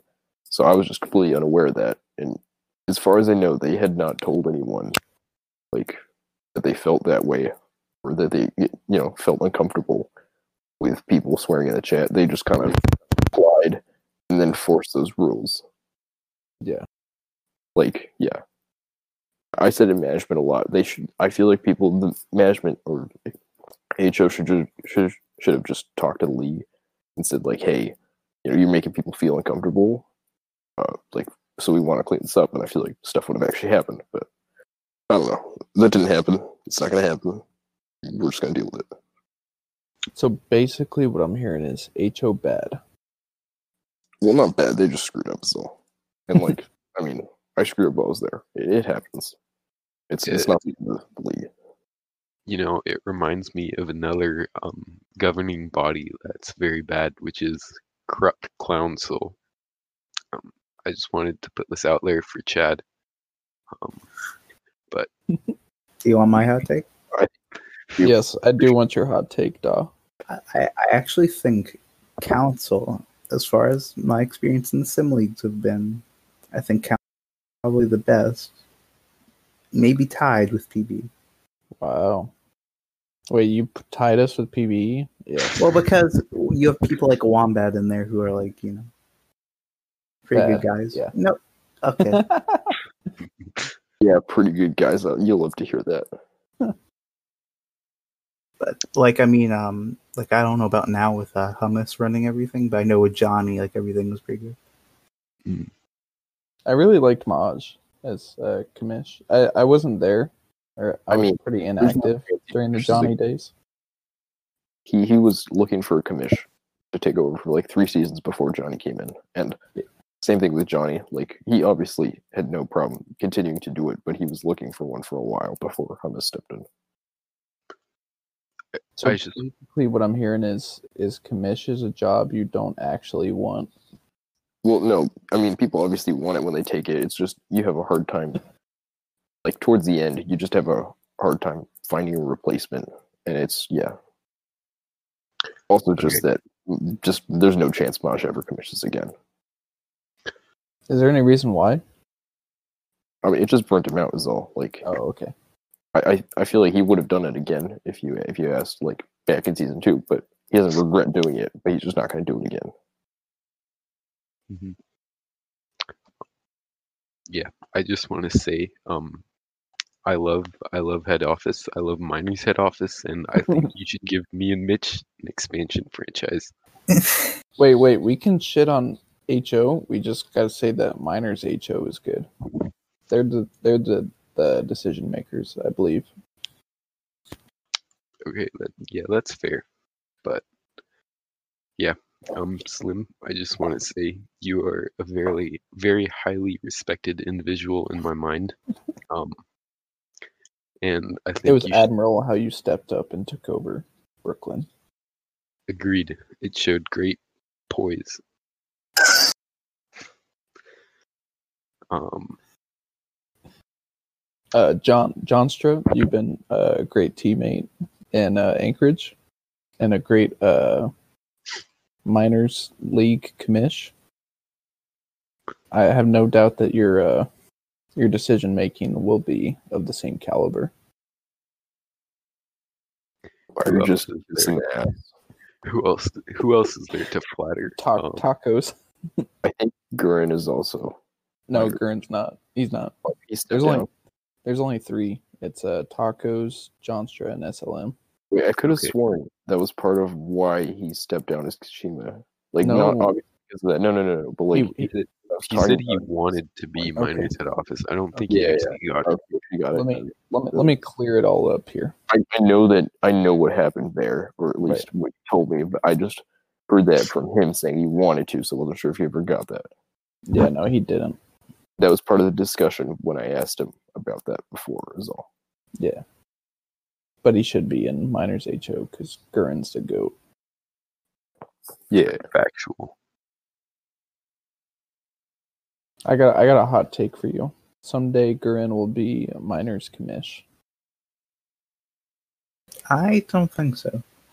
You don't think so because you don't think uh, Johnstra will give it up, or or no, it's just that Gurren to me doesn't strike me as the type to like you know want to be in the official position, even if he's around like the whole thing. oh Gurren You- really wants to be in This, the, the position. this with uh, majors. Like Yeah. he did not like that time, I know, because like that was the slim AW days. Um, Right. and I think that's kind of part of the reason why he stepped away from the league for a while. I actually don't know the entire reason why, but I would assume that's part of it as all. Um, but he did do that. I think I think also part of it was real life stuff with the definitely. girlfriend and everything.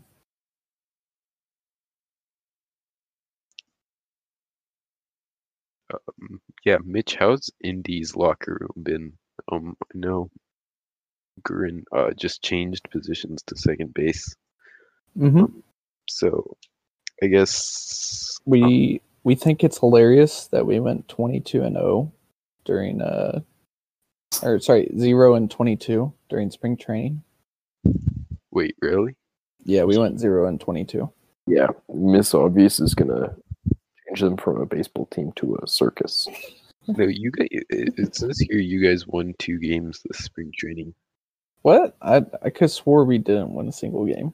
I mean, this okay. This is what I see, uh, like in the file. What the heck? Oh, that's news to me. And Bologna is finished with an ERA of fifteen point seven nine. So yeah.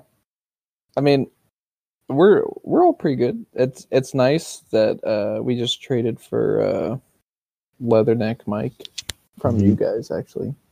Um so we have four of the top 12 earners in season 22, which would be like the equivalent of having a Walla Walla Wombats type of farm system. So uh, I, I like I like her chances of building in about like four seasons from now. but So, do you think you're gonna hold the one overall draft pick for like? Is that is that the season twenty five draft? uh, That for next I don't draft, you mean? Take for Yeah, Kodak. for, yeah, for Actually, for- We're gonna try and win as many games this year as possible because we don't even have our first round draft pick. We traded it to Cancun. So, and I'm actually gonna go out on a limb here and challenge you guys to make a bet with me. I'll bet Okay. any of you guys two million dollars because that's legit. All I can mm-hmm. all I can wager right now after my eight million I have on the table already for Bolanos. I'll wager two million dollars that Apex does not finish with the worst record in the league. no, I think I think Kashima will take that honor. Okay. I'm then I'll take it a step further. I'll say that Apex wins at least 33 games. No, how many games did they win, or how many games do they project win in in your uh, test sims, Davey? Or just even the Um, season prediction things? Because I just shoot, don't. let me pull it up. I think it was thirty-five. You sent me a picture, I think, or posted one here. I don't know. Yeah, you posted it here in light mode. It was 34. I, I, I think that's realistic. All right, what if what if I make it 35? That seems like a good number. That seems a little too Okay, high. wait, you really tried to bet us that they wouldn't be worse when Kashima's clearly like at a disadvantage here. Yeah, but Kashima beat us in uh, spring training, so you gotta keep that in mind. Yeah, Yeah. but they were playing a training circus, not a baseball team. Yo, have you guys noticed like how come Kashima has so many relievers in their bullpen? They just want all the pitchers. Well, that's what I was saying. There might be some kind of strat here, or like some long term, like you know, regression class thing going on. I did see that Emmy switched away from uh, knuckleballer. Yeah, to control freak. That's because CCC posted that big ass article how all the top pitchers were using the wrong archetype and that they should all be using control. Yeah, Um, a big Wait, company. wait.